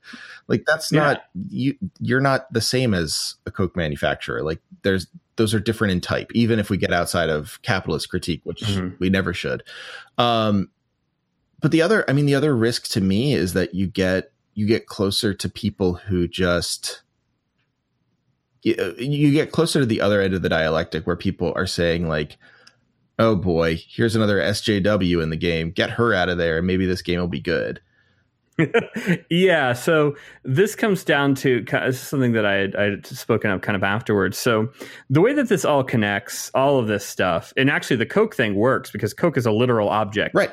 That is has these properties and that those those boxes need to be checked. That is literally all that Coke is. It's a bunch of boxes. It should. It should they prom they, yeah. they promise that it should taste like this and look like this and cost this much and feel like this and not do this. And if it goes out of any of those things, you're judging it by these very very literal properties that it has. Yeah. It's not an ending. It's like a plot twist or something. Um, and but with the you know what we talked about with the kind of like very literal sorry i'm just now, now, i'm laughing about the idea of like getting it getting like a uh like there's like uh poison and coke and you're like this is a crazy twist. I didn't see this plot there's a plot twist hidden in this case of of pepsi. Yeah like oh, i wonder if it's good or bad. But um yeah, it's this uh, evaluation of it as this kind of like literal thing that goes back to the kind of puzzle boxiness of it. This is like an issue that I've had with like TV tropes, right? Yeah, yeah, yeah, so yeah. a lot of people love TV tropes. Please don't at me about it. Um, but like, uh, but it, it, TV tropes, I find really depressing, even if a lot of other people find it really helpful because it atomizes everything down to uh, you know, quote unquote trope. And they on the site say things like, "Listen, tropes don't mean everything is like over uh, overdone. It doesn't mean like you know you should look for the themes and everything. But in practice, um, a lot of the times it's just oh well, you know, instead of uh, a a story being about someone's really personal relationship with like the divine or something. It's oh they're doing like a, a Batman's gambit into uh, this and that, you know like it's a way of categorizing and wikiizing everything, yeah. which is I think ugh, I think that for me that's kind of like the death like the the the, the swirling void at the center of like nerd culture mm-hmm. yeah. is is wikis. It's wikis and and checklists and terminologies. It's an and it's and it's category it's taxonomies on categories on on lore and like that forever and ever and ever. And I think a lot of folks want narratives to be made like that. Like so you can if you just have if you just read the wiki, you would know this. Yeah. If you just have because within certain cultures, just the access to that knowledge and internalize internalizing that knowledge and be able to whip it out really quickly and make all these connections, that is social cachet. Um, and that is that is kind of like and so i think art you know you're just talking about comic books you know it's like all you know this endless like metatextual thing or like where metatextual no what, what's the what's the term where everything refers to itself Oh, is that metatextual Uh, uh, intertextual In- intertext. in intertextuality yeah like um so it's just like oh well, like you know you have like the marvel universe where everything exists to set up the next thing Exactly right. Like that's it. and that's why i fucking hate all those movies so much i I have a hard I, I, gave them too. Actually, I used to be a big I, I gave them head. like ten, yeah, I gave them like ten years for to, for me because like I would always be like, "Am I just being whatever?" But it, it is it does come down to that. It's the fact that nothing ever happens. Everything simply leads to the next Yeah. thing, um, and that's and and it works because you know if you want to talk about the capitalist angle of it, it works. It's an endless content farm. It's an endless tease to come by the next thing. yeah, it's delayed gratification you know. forever. Yeah, and so like what you want is something that can inspire endless amounts of speculation, just endless, and and, it, and because of that, it can spin off endlessly too. Mhm, You can have. You know, we need well, we need to have the movies that set up like you know we need seventeen movies to set up this one movie, and this that one movie it's to set up the next Yeah. thing, and that one movie is, and then then we have sequels to all the things that led up to it, and it's it's this endless content farm. I think um, um, um, um, Ian Williams, um, uh, Brock Tune on Very Twitter. very good follow. Good good guy. Yeah, uh, that guy is fantastic. Uh, check out some of the writing on labor in, in in video games he did for Giant Bomb a couple years ago. But he's talked about, um, I believe it was him. Going to totally misquote him, but the fact that something like, you know, you know, a Song of Ice and Fire, you know, Game of Thrones, whatever, it's it's made to go forever, Mhm. and like the expectation that these series will just go forever and ever and ever, and these things made to need to be endless kind of content farms to be sold and that being co- that part of the consumptive consumption of, of nerd culture i think goes into and like that kind of obsessiveness those things feed into like the the wiki culture for lack of better Mhm. words of uh, uh, uh, that I, I think that these kind of puzzle box kind of narratives and these expectations and these analysis of i think are kind of like parallel to in a lot of ways of you know if we can just list everything out find it figure out the literal reality and if and if things don't fit into that literal reality then they're kind of pointless i heard people i haven't seen the new star wars i don't care about star wars all that much thinking- but i've heard people have this discussion about the new star Yeah. wars Plots- that there's plots some yeah. what, what would you say direction. Well, so like the what I saw, like I was thinking about this too, where like uh, a lot of people will be like, "Well, Poe's plot doesn't make any sense. It doesn't add anything to the to the story." And like even people who don't like Star Wars are just like, "Well, that's not why there are plot lines in movies always." Like it's not like Yeah. you don't have to immediately add something to the story that then like the story couldn't exist without it. Like there are plot lines or like characters in films that are meant to be thematic or meant to be suggestive or Mhm. to forward some Yeah. sort of like aesthetic, not always just Mhm. so we can have like another check mark on the plot. Yeah, and so like I, I like I said, I haven't seen it, but I, I saw people talking about that. Actually, it was right around the time I was writing that thread, and so a lot of people thought that I was talking about Star Wars, and they started talking Star Wars in my mentions, and I'm like, I literally have not seen this movie, and I don't know when I'm going to. I don't, I don't care about Star Wars all that much. They're they're they're fun and nice. I'm not like a hater, but you know, whatever. It's just not not my thing. Actually, I when I was a kid, I was an, I, I was an Indiana Jones kid when I was kid. Okay, Uh, sorry. I'm sorry the so way that, ended up. That was no, that's fine. But here's the thing: I, I'm not asking that that be uncanonized. Hmm. They just made a bad movie, There you go. and like that that that kind of um, that that's my relationship with the Indiana Jones movies. Movies that I basically had memorized from when I was a kid. I loved them, and it was because you know they were about like weird religious spookiness and history, and I mean a massive amount of misogyny and colonialism. But you know um, that too. but you know when i was a kid i was just like you know as growing up as a kid who was interested in folklore and religion and you know the world and history and stuff uh, that was kind of like my into it. But when they fucked it up with, with, with kingdom of the crystal skull it's not like something where i'm like oh no indiana jones is, is ruined because indiana jones doesn't exist he's not a real person right, it's movies. it, it, it, it, it's a movie. It, it's a fairy tale. It's a funny story that we're, we're that we're having together, and it meant a lot to me as when I was a kid, and to a degree as an adult too. I can still watch like Raiders of the Lost Ark and be like, man, this movie fucking rules, Right, yeah. um, and stuff. Uh, and uh, and I could be like, oh, uh, you know, Last Crusade, Sean Connery and son, they're they're so they're they're fun together, etc. But that was that's my that's my interaction with it. Um, I'm not sitting here thinking about Indiana Jones all the time. Young me was all the time, but um, but it, we, you know when they made Kingdom of the Crystal Skull, my childhood wasn't ruined because like it's a movie. Yeah, like, yeah, that's right.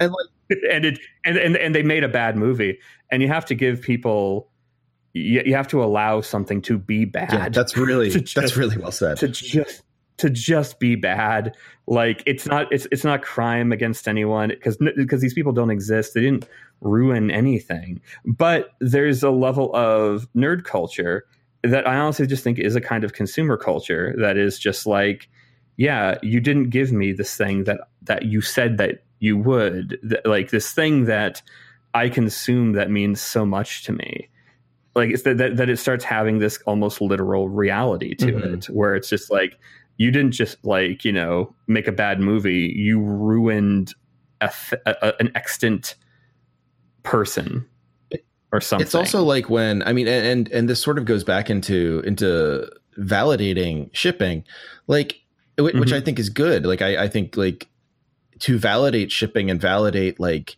even let's not say shipping let's say like the stuff that like kind of led to shipping in some ways the the kind of uh you know otherworldliness of uh alternate universe theories or like Tijuana mm-hmm. Bibles or um you know any of the any of the various sort of like gray market and then later on sort of speculative work that was in comics and stuff where yeah, I usually just use the term like fan work or fan yeah, creations yeah. or fan extrapolations or That's something great. like yeah, that. Yeah, absolutely.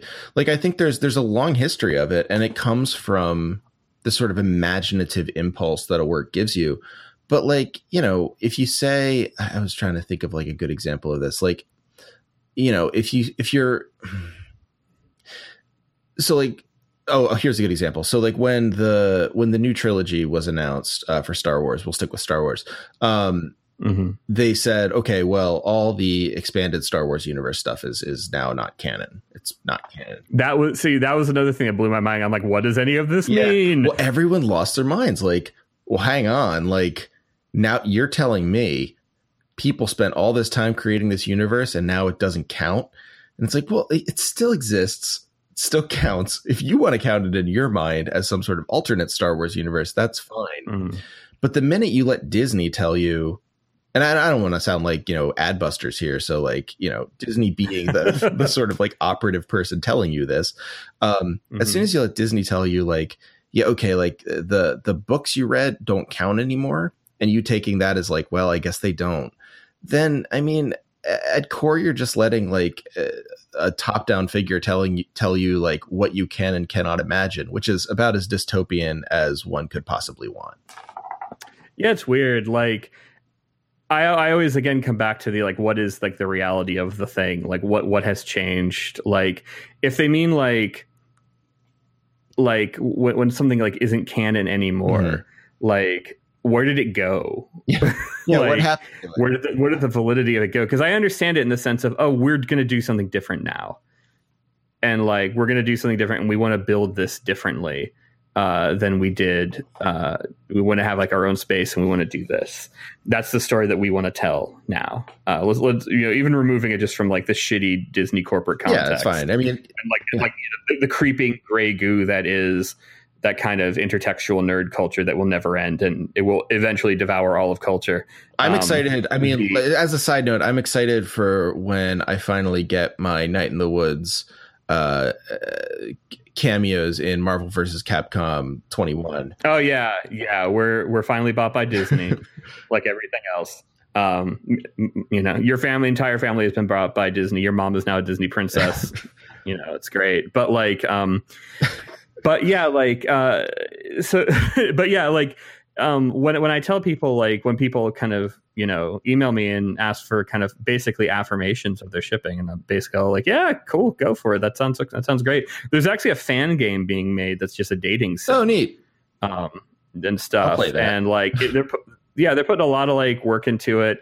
It takes place in the future. Um, uh, you know, for you know, we have nothing to do with it. It's not quote unquote canon uh, any more than like the Taylor Swift video that ripped us off. Oh yeah, is. sure, right. Um, but like um you know um it's not but, but that doesn't like matter it's just like no this is this is a bunch of people going oh wouldn't it be cool if and this is kind of like what i'd like to see et cetera and it's like that's awesome you know cool like you know go go for it like knock stuff out and that's like honestly like my reaction to every single bit of fan stuff unless it's like super creepy And I think that's cool of you. it- like I think, well, not the creepy Yeah. part. Like you should, you should affirm them too. No, I'm just kidding. Uh, yeah yeah of course you know but uh, like no, I um, think that's cool. Like I think that's, I think that's great. I, I don't, I don't know how much I think, and I, I really don't know. I, I think I could talk myself into saying everyone should be that way and be okay with, with you know, letting their thing into the world and and letting it kind of grow as it does. But I think what I will, what I definitely believe is that you doing it is really cool because it gives people the confidence to create the stuff and, and the confidence that like, okay, Yeah. I I can do this. I think that's great. Mhm. I guess like my my concern is like, and I'm not I'm not contradicting you here, so I shouldn't have interrupted. But like, my concern is always that like, if you had said no, then they'd be like, well, I guess I'm not allowed, which is like so dark. Yeah it's the it's the idea that um by and honestly some people are like by not saying that the thing that i want is either what should have happened or what secretly did happen again in that kind of whatever literal reality that we're all supposed to be somehow contacting Right. in some extra dimension um the I, I honestly don't know of a better way to think of it. It's just like another dimension. Like in this other dimension, um, there are some folks who do get angry and are kind of like, well, no, the thing I wanted to happen. And it's not, and it's always like I'm using the Mae and Bea thing because that's more common. But people get upset that Gregg and Mae didn't get together, Hmm. which is weird. Yeah, no one likes that. Whenever I mention that, I'm like, I'm like, no, that's not going to happen. But like, uh, that would be like I would I, the the whole polit the whole gender and like queer politics of the game would have been so broken if you did that. it would have been, and at the end, everyone got hetero. but um, the uh, the, um, but yeah, like that would have been weird and fucked up and whatever. But like, um, but so we, you know, uh, the um, but yeah, there is that kind of thing sometimes where, and it goes back to that what we were talking about originally with the puzzle box thing of like. What is the concrete information, and is the fan thing that I that I as a fan am thinking of is that closer to the concrete information? Mhm. Is like the, the concrete reality? Can I change it, or is this close to it? And that concrete realityness, going back to like the Mass Effect ending of well, what's a true ending, is it's it's it's com- it, it boggles my mind, and it's like and it's. I, I talk about it, and I always get annoyed when I talk about it. And I'm not really like sometimes people are jerks about, but people are jerks about everything. Sometimes that's not that's not really a thing. Um, this is again not me complaining about like fans or anything, but it is my my brain has such a hard time. I'm fascinated by this question of, you know, what is literal reality in, Yeah. in, in this conversation between a creator and people, you know, and and and the people who actually are inter, inter interacting with the with the creation. I feel like that there's the, the bad side of that does come to you know that kind of like really shitty nerd culture-ness of these you know the endless wikis and lore and checklists and these canon deconstructions of of of, of cold hard facts um, that leads to i think this kind of puzzle box analysis of like you know at the end of our this is spoilers We're just- i'm just going to spoil the end of our game Okay, spoilers. Uh, in yeah, but but we know we know they come in like the last like ten or fifteen minutes of the episode, or I don't know how long we'll go, but like it-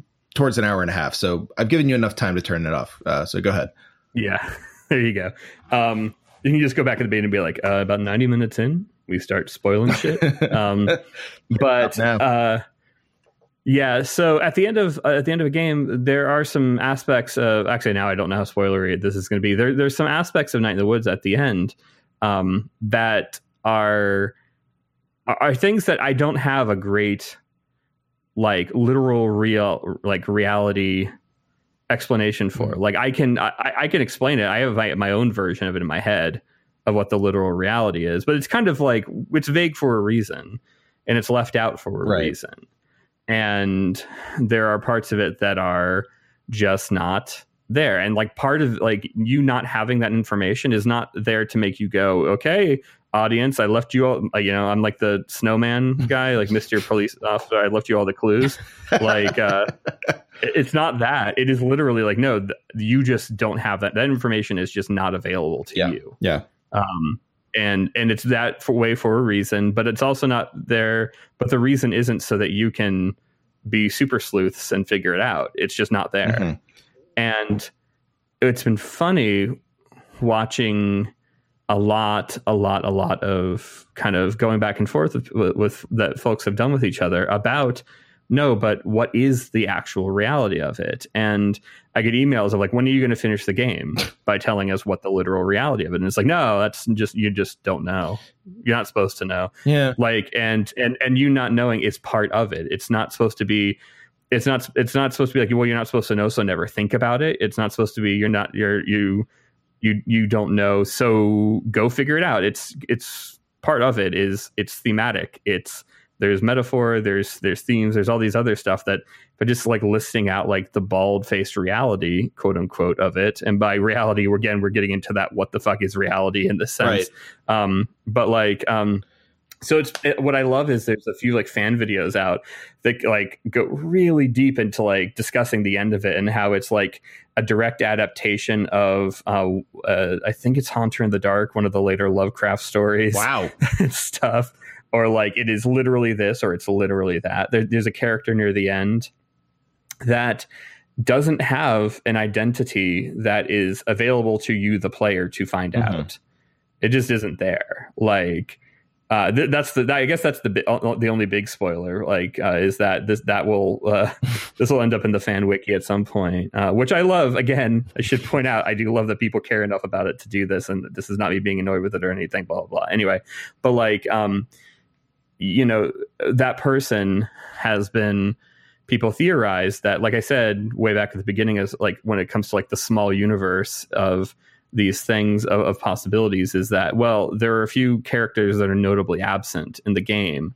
It must be one of those 3 mm characters as opposed to well maybe the fact that you just don't know who this is and this is just some person that is around and stuff like maybe that has more to do with what the game is up to yeah uh, or maybe that's just scarier uh, to the person who wrote it, or and and it's not as scary as, to you as if it would be if it was a major twist or something. Um, yeah, and it's and so oh, go ahead. Sorry. Oh, so I, I, think that's one of those things where it makes it difficult to then discuss themes because mm-hmm. yeah, part of the like because I, I think that that kind of like wiki lore puzzle box type thing is re- it makes it really difficult to talk about themes in a way that isn't like oh yeah well you're talking about like capitalism or you're talking about you know patriarchy or you're talking about kind of like the latent middle class fascism or something or you're talking about like this existential stare. Oh yeah okay i understand that but but what's the real thing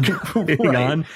Be- because because you filed away those themes and those metaphors as just another quote unquote trope. Interesting, yeah. So it's like now that I've now that I've discovered what the trope is, now I need. But yeah, but what's the point? I've do, but uh, yeah, you're doing this trope, but you know, but what's like you know the next part of the puzzle? Right and it's like no like it's not tropic. This is this is kind of what we're trying to express. And which is why i think with night in the woods i was really really so pleased that so many people connected with it on this really personal level. Because if you connect with it like you're not necessarily thinking about it in the sense of oh i've atomized it to this point where i've just have i have the whole thing in some literal fashion like figured out. It's like oh no this was where i am. And seeing that you know, like there, there's a line way in the game, uh, late in the game that I cribbed from Oswald Chambers or paraphrase from. He's like a Christian uh, writer. Like I was reading his like devotional book like 20 years ago or something, and there was some sort of thing that was like, oh well, you know, the, you, you can't always look for what something's going to teach you. Like instead, like God is going to kind of like you know change you in some way you mm-hmm. know it's like not everything is going to like give you a concise lesson at the end of our game, like a, a, character says that, like, yeah, the big things in life don't always teach you something, but they often make you things. Mm-hmm. They, they make you into something, and you sometimes have to wait a while to fe- to see what that even mm-hmm. is. Um, I think that that is kind of, at least for me, how I enjoy and again, I also like a lot of puzzly like narratives. I'm someone who likes a Christopher Nolan film. Um, you know, I, I, I like the Prestige, which is just this thing that we're talking about. Oh yeah, like, I like at in its Inception's the same thing. form. I mean, I like Inception. Yeah. and that's literally the same thing. Yeah, it's the exact same Yeah. thing. But the thing also with the with Inception is is you know does the top stop spinning is the least interesting possible question. Like what what interesting like whatever like like it, it's far more interesting. Yeah, like I think we might have talked about this online or some or I had this conversation. It's like no, the interesting thing is he walks away from it. Right. We did talk about this Like- at some point. Yeah, yeah, yeah. Yeah, and uh, like that's what's interesting about that moment. You know, is, is it's not the question. It, it, it's it's it's what happens. Is, is what these character. It's what this character does. What does that mean for this Right. character? You know, what, it, what what is this kind of subjective thing? And I think that sometimes this can take the place of all that spooky subjective stuff. So you can have folks say things like, "Well, just redo the story, but take out all the politics." because the, there is there's this idea that the story is there under there somewhere Oh boy, I and it, in, in, some pure form I don't know what they expect to see if you take off the politics from your game, but uh i don't know either i i feel bad because i'm like i'm like maybe i should be able to be like yeah you're right here's the somehow apolitical i, I mean nothing's you'd have apolitical to change but the whole like something setting of the game. yeah it would make no sense at all um but um if you particularly didn't like or didn't connect with the politics you might think oh well there could be this thing that th- these things were foisted on this thing in the same way that you not putting two characters together Yeah.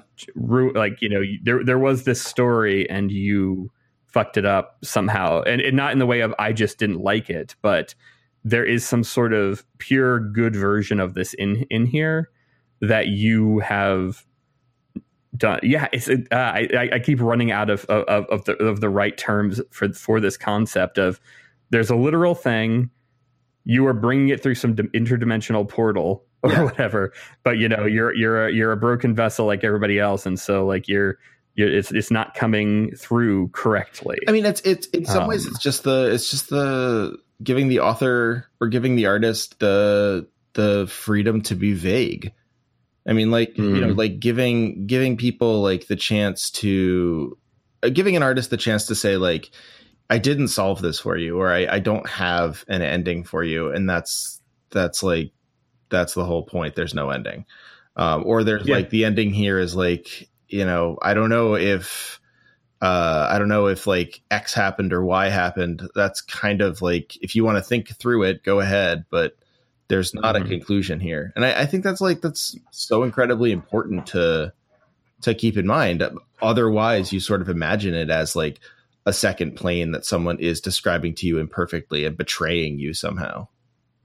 Yeah, it's interesting. So th- this has like this is such a massive topic, and like it's funny because even as we go around around on this, like we're kind of like it, it's funny because we've spent this whole hour just delving into yeah it. yeah like haven't really come to any such a massive, massive, massive topic. Like, there's kind of like no great like takeaway from it other than we're we're like, and that's why I'm really fascinated by it now. Because like at first I, I I didn't think about it as much because like I thought about like oh like kind of like the nerd culture thing of is like is, and ends up being just kind of like wikis and lists of tropes and secret knowledge and intertextual stuff. And these are all things that I kind of have like very low tolerance Mhm. for um it just in fiction i don't like that in fiction at all. Like i i tend to like one-off things. Series are cool and stuff but like all my favorite hellboy stories are one-offs. Yeah all my favorite It's- it's- it's- are one-off stories actually too. I've, I've had that Yeah. experience. All yeah all my favorite movies are one-offs. Um and almost none of them are things that are, have these giant huge twists in them. Although those are fun too. I, I, I like those again like the I- prestige should- so you know yeah, I like the Prestige, but like my favorite movies, like uh, none of them ha- have those have those giant twists, but they're they're certainly in there. So, and and again, I, I want to point out uh, um, that all these things that I'm describing people doing, I, I've done myself at different times. You know, I not necessarily in the sense of like that relationship with the author as them kind of you know pulling out something that should be pristine in some sort of like half ruined way or whatever. I kind of think if it was half ruined, it was just that's how it was. like the thing it just is yeah. bad or in, in, in, some way. Like I, I am I'm, I'm I'm really comfortable with just saying, oh no, I think they just fucked it up and it's a bad story. Yeah, exactly. I like or it's a bad movie. But like um but anymore. Necessarily. Uh, what people say? aren't willing to say that as much anymore. Like this is bad. I think so, yeah. yeah, this just I sucks, just man. It yeah, like it's just not great. Like I think about the things that I really, really don't like, like that I, I always bring up Bioshock Infinite, and like I'm like, yeah, I, I kind of know why that game is the way it is, like because it actually fits a, a, specific kind of mentality, so kind of politics and stuff, and I it's something that I don't agree with at all. I don't think is good. I think it's actually actively bad, and the uh, and I feel bad because Bioshock it just tends to be my punching bag whenever I bring these things up. But like, you to write the next one. I know I'm never going to be on Bioshock uh, 4. Um, yeah, uh, but like uh, where we're in some sort of like e- Elon Musk utopia, but it's actually great because Elon Musk invented uh, space. But um, the uh, and solar power. But um, what have so, you done? what have you done? You PhD holding witch. Um, this is a reference to no one's going to yeah, understand. Uh, I will not cut it hey, out, Hazel.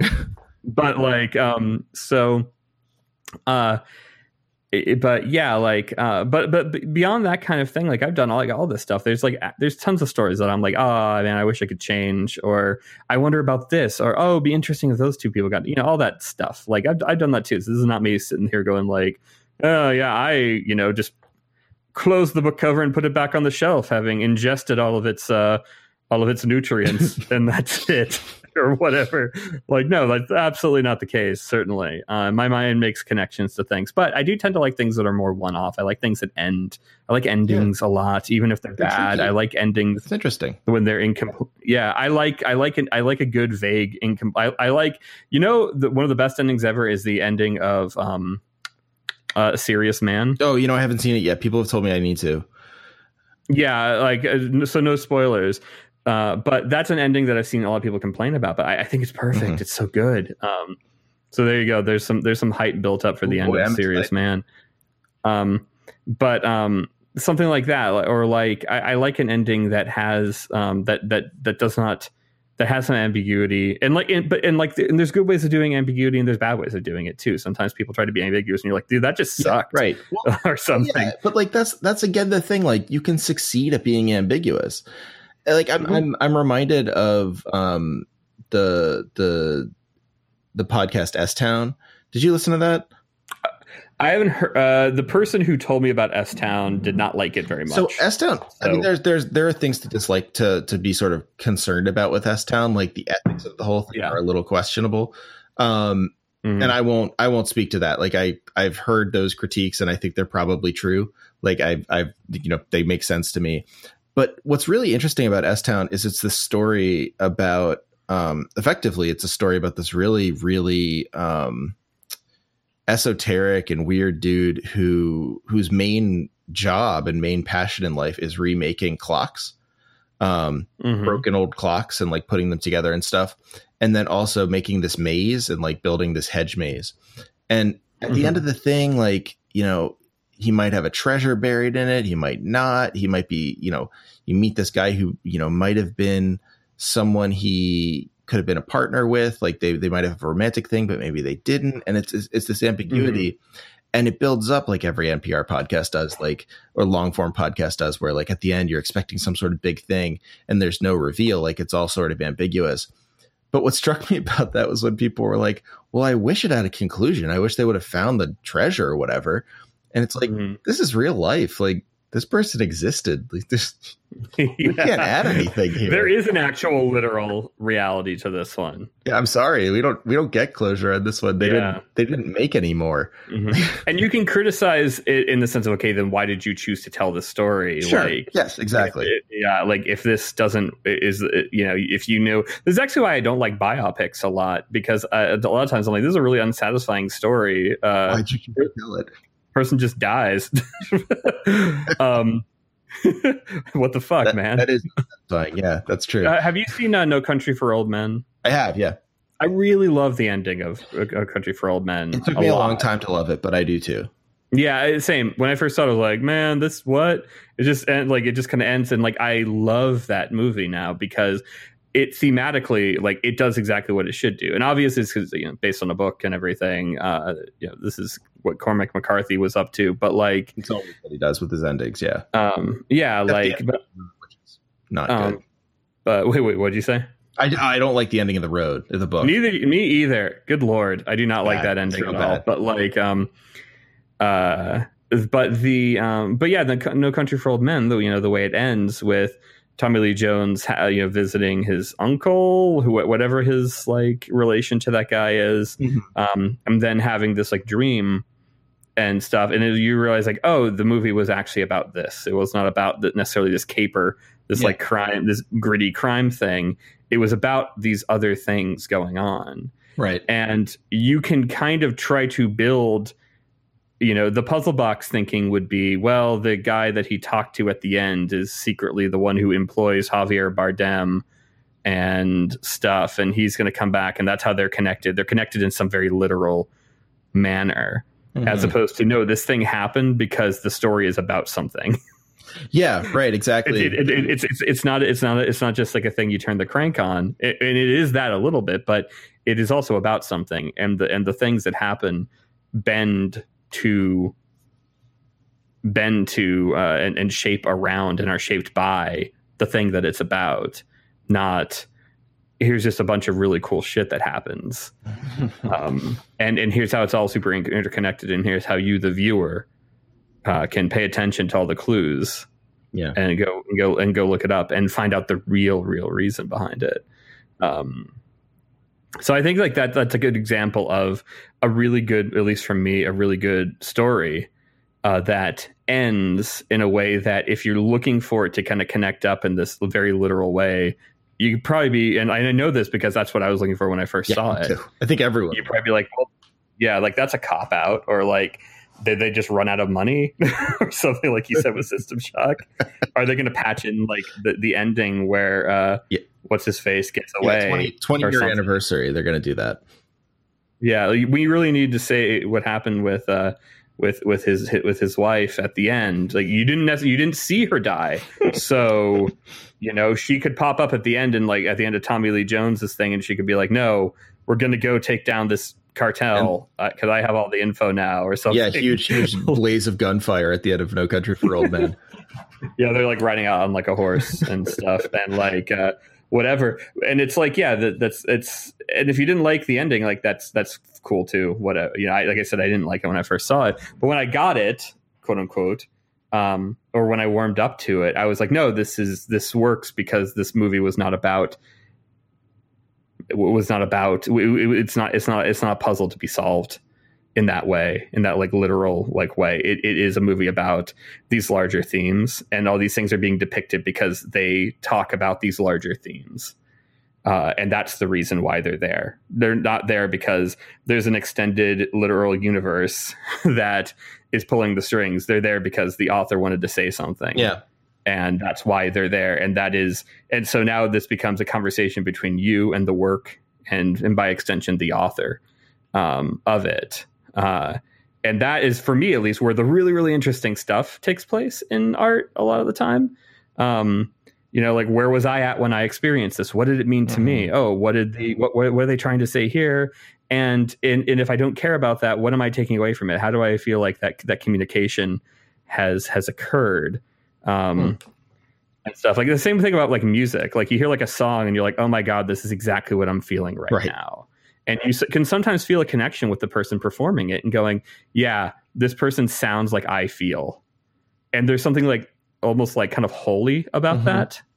You yeah. know, this kind of thing of like of like, oh, okay, I, I'm understood like i'm not alone in this and for me at least that's like one of the highest things that art can do um, is that feeling of oh I've connected and I feel you know we joke about the term like I feel seen or something but like but it is like that thing of like that feel that recognition that going like oh okay we there, there there's someone else here in this with mm-hmm. me and I don't feel as alone, or that someone else is as pissed off as I am right now, and we're I'm singing along with them. We're singing together on some sense. That's kind of how art and that's how stories are super important to me, I guess. And with something like Night in the Woods, like like I, I've I, we were talking before we hit record, and I was like, yeah, well, the really rewarding stuff with Night in the Woods has already happened, which was basically that is people being like, oh, I connected with mm-hmm. it. You know, even if they are looking for some sort of really hyper literal puzzle box answer to everything, you know, people still on this subject on this spooky subjective level which is scary. Yeah, because it's vulnerable. It's vulnerability. You know, the people who have connected with it, and it's not because we did a super great job or anything. It's just because we have these commonalities as people and and stuff. And so, at least for me, that's one of the things that uh, that I feel is really important about art, and that I feel like the kind of nameless common sense analysis of everything as this kind of mechanical box kind of can get in the way of. Yeah um, and uh, yeah, sorry, that was a lengthy. No, ramble, I think it's actually uh, I, I I hate to say this, but it's because I I like talking to you, but uh, I'll have you on again, I'm sure. Uh, at, at, this point, it's like a standing invite that I that I can only hope you will take advantage of. Um, I'm a, uh, I, I, come when I'm summoned. Um, but no, I think that's a perfect way to to end it because it, it, yeah, I just I I think I'm just gonna let you have the last word there because that's uh that's really perfect. Um, so Scott, uh, any last words that you have? I, I, we've we've touched on the spooky subjective, on the on the nature of endings, on the need to be vague, on the spooky subjective, all sorts of stuff. The spooky subjective is my uh, mid '90s emo band. It's my, there's like just periods between the words. Uh, spooky Everything. subjective. Yeah, yeah. You'll be you'll be on tour with Planes Mistaken for Stars. Yeah, yeah. As friends, right? Yeah. AdWords. Yeah, we're we open for the Juliana theory. It, was, they, was pretty great. My, my, my wife had that in her car before we were before we even dated in high school. It's what Juliana, Juliana theory. theory? she had "Love" by the Julia. Was that one of their records? Mm-hmm. I don't mm-hmm. know. The only Brett Detar project that I will even countenance is the second Zao album because it's really good. oh boy. No, wait, no, because um, he was on he was on the. I think he's just on "Where Blood and Fire Bring Rest," which is like the Zao album that's really good. I, I think he might have been on the one after that because that one's pretty decent too. But "Blood and Fire," those first few songs, fucking slay. They're so good. I still. never, I never got into Zao because I, I was definitely one of those dudes who was like Christian hardcore.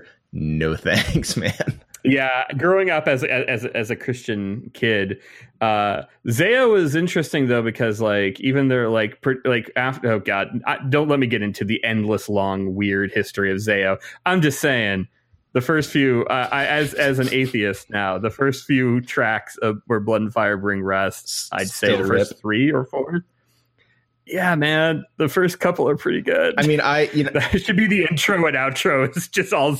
I'll, I'll, check it out because, like, honestly, I still I I don't know if it's still good, but probably I, not. I mean, that's like, but that's, that's still good to you because you'll listen to it and you'll remember stuff. But uh there's um there there's a song called "A Fall Farewell," which is pretty okay. good. That's like the third track, and then the second. This is just the Zao cast yeah, now. Welcome, welcome, uh, welcome to hardcore from uh, 1997 to 2004. Um, the podcast everyone wanted. finally, finally, someone to discuss the lengthy history of Zao. Anyway, um, no, I mean the, the Juliana Theory guy is on one of those albums. Is what okay. I'm saying. Well, yeah, I mean like like uh, Christian Christian hardcore can rip. I uh, I listen to uh, I listen to Shockwave a lot, who were just uh, the oh yeah yeah version of Disciple AD. Um, yeah, yeah, that was Dave. Those are those are some Dave Quiggle bands. Yeah, yeah, yeah. But up um, in Erie. Yeah, this, th- these are these is all shit from my high school. Oh, that's so, funny. From my high school. A years, buddy, so. a buddy of mine, uh, my my buddy Vin. Uh, lived up in Erie and uh, he played drums. A disciple asked him to mm-hmm. play drums for him, and he was like, "I no." He's like, "I'm not. I'm not into your whole scene, man." And Mm-hmm. X Disciple X. Yeah, X Disciple ADX. Yeah. Oh, yeah. Lake Effect Hardcore, man. All right. Well, now I know what you're coming on for the next show. Uh, yeah, somehow relate this to video games. Is, it'll make that'll that'll be our challenge. Uh, you can talk about like Christian, like you know, late nineties Christian. You can talk about No Victim. Uh, God. All right. Well, thanks, man. This was really fun. Uh, obviously, everyone knows where to find you online. Everyone's already following you, but you are at Bombs Fall. I am at Bombsfall uh, on twitter.com. Our game, I, we made a game called Night Oh, in the why Woods. did you talk about it at all? Ah, I always forget to do the plug. Um, yeah, it's out for everything. Is it out on Switch yet? I know. I know you guys were talking about that. When are you when are you putting this up? Uh, probably. Uh, I don't know. Next week. Uh, next week we will have announced it. So yeah. Okay. Nice. Uh, at the very end, yeah. Uh, depending on when you put this out, yes, it's already out, or yes, we've we've just announced that it is. So yeah, one of the two. As long as you wait till next week, sometime. I yeah, yeah, that, wait that till next week sometime. Ooh, you, this is officially embargoed. Please don't put this up until after we Ooh, announce. all right, this, all right. Which is Wow, supposed to happen next week. this is this is special. Um, this is that's my first I embargo. know, right? Wow. um, Well, Um, yeah. I have no way of enforcing this. get it, get it everywhere. I, uh, I I know a lot of people have been waiting for it on Switch, so I'm I'm excited for them to find. It. Oh, that's cool. Hey, uh, just in general, hey you, hey you, Trevor, and hey you, everyone. Thanks for just giving a shit about this weird game we made. That's really cool. Uh, it's amazing to me that anyone give like cares about about it still, which is really funny. Um, and that's not even false modesty. It was just such a personal, weird game that like I'm shocked that people are into it. And uh, for all like the talk talking we were doing about different modes of analysis and everything, I, I it is really amazing to me that people care enough to do all that. You know, Man, like the fact that we've gotten like how many podcasts out of this? so this is our third. Oh, Um, no, no, Yeah, I will that- say, I will say, two of them were not explicitly about Night in the Woods, but we still talked about it a lot. true. That's true. Oh yeah, it's true. They, they were about yeah stuff and Kentucky Year Zero, but uh, yeah, Yeah, man. No. Anyway, thanks for having me Yeah, on. man, and thanks for uh, thanks for coming. And uh, you know what? I'll if, if since you since you got emotional and and vulnerable there, I will say I will say thank you for creating the game. I, I know I and a lot of other people really uh, did connect with it. Hey man, you're welcome. All right, man. We'll come back anytime, and uh, yeah, we'll see you then. All right, see you later.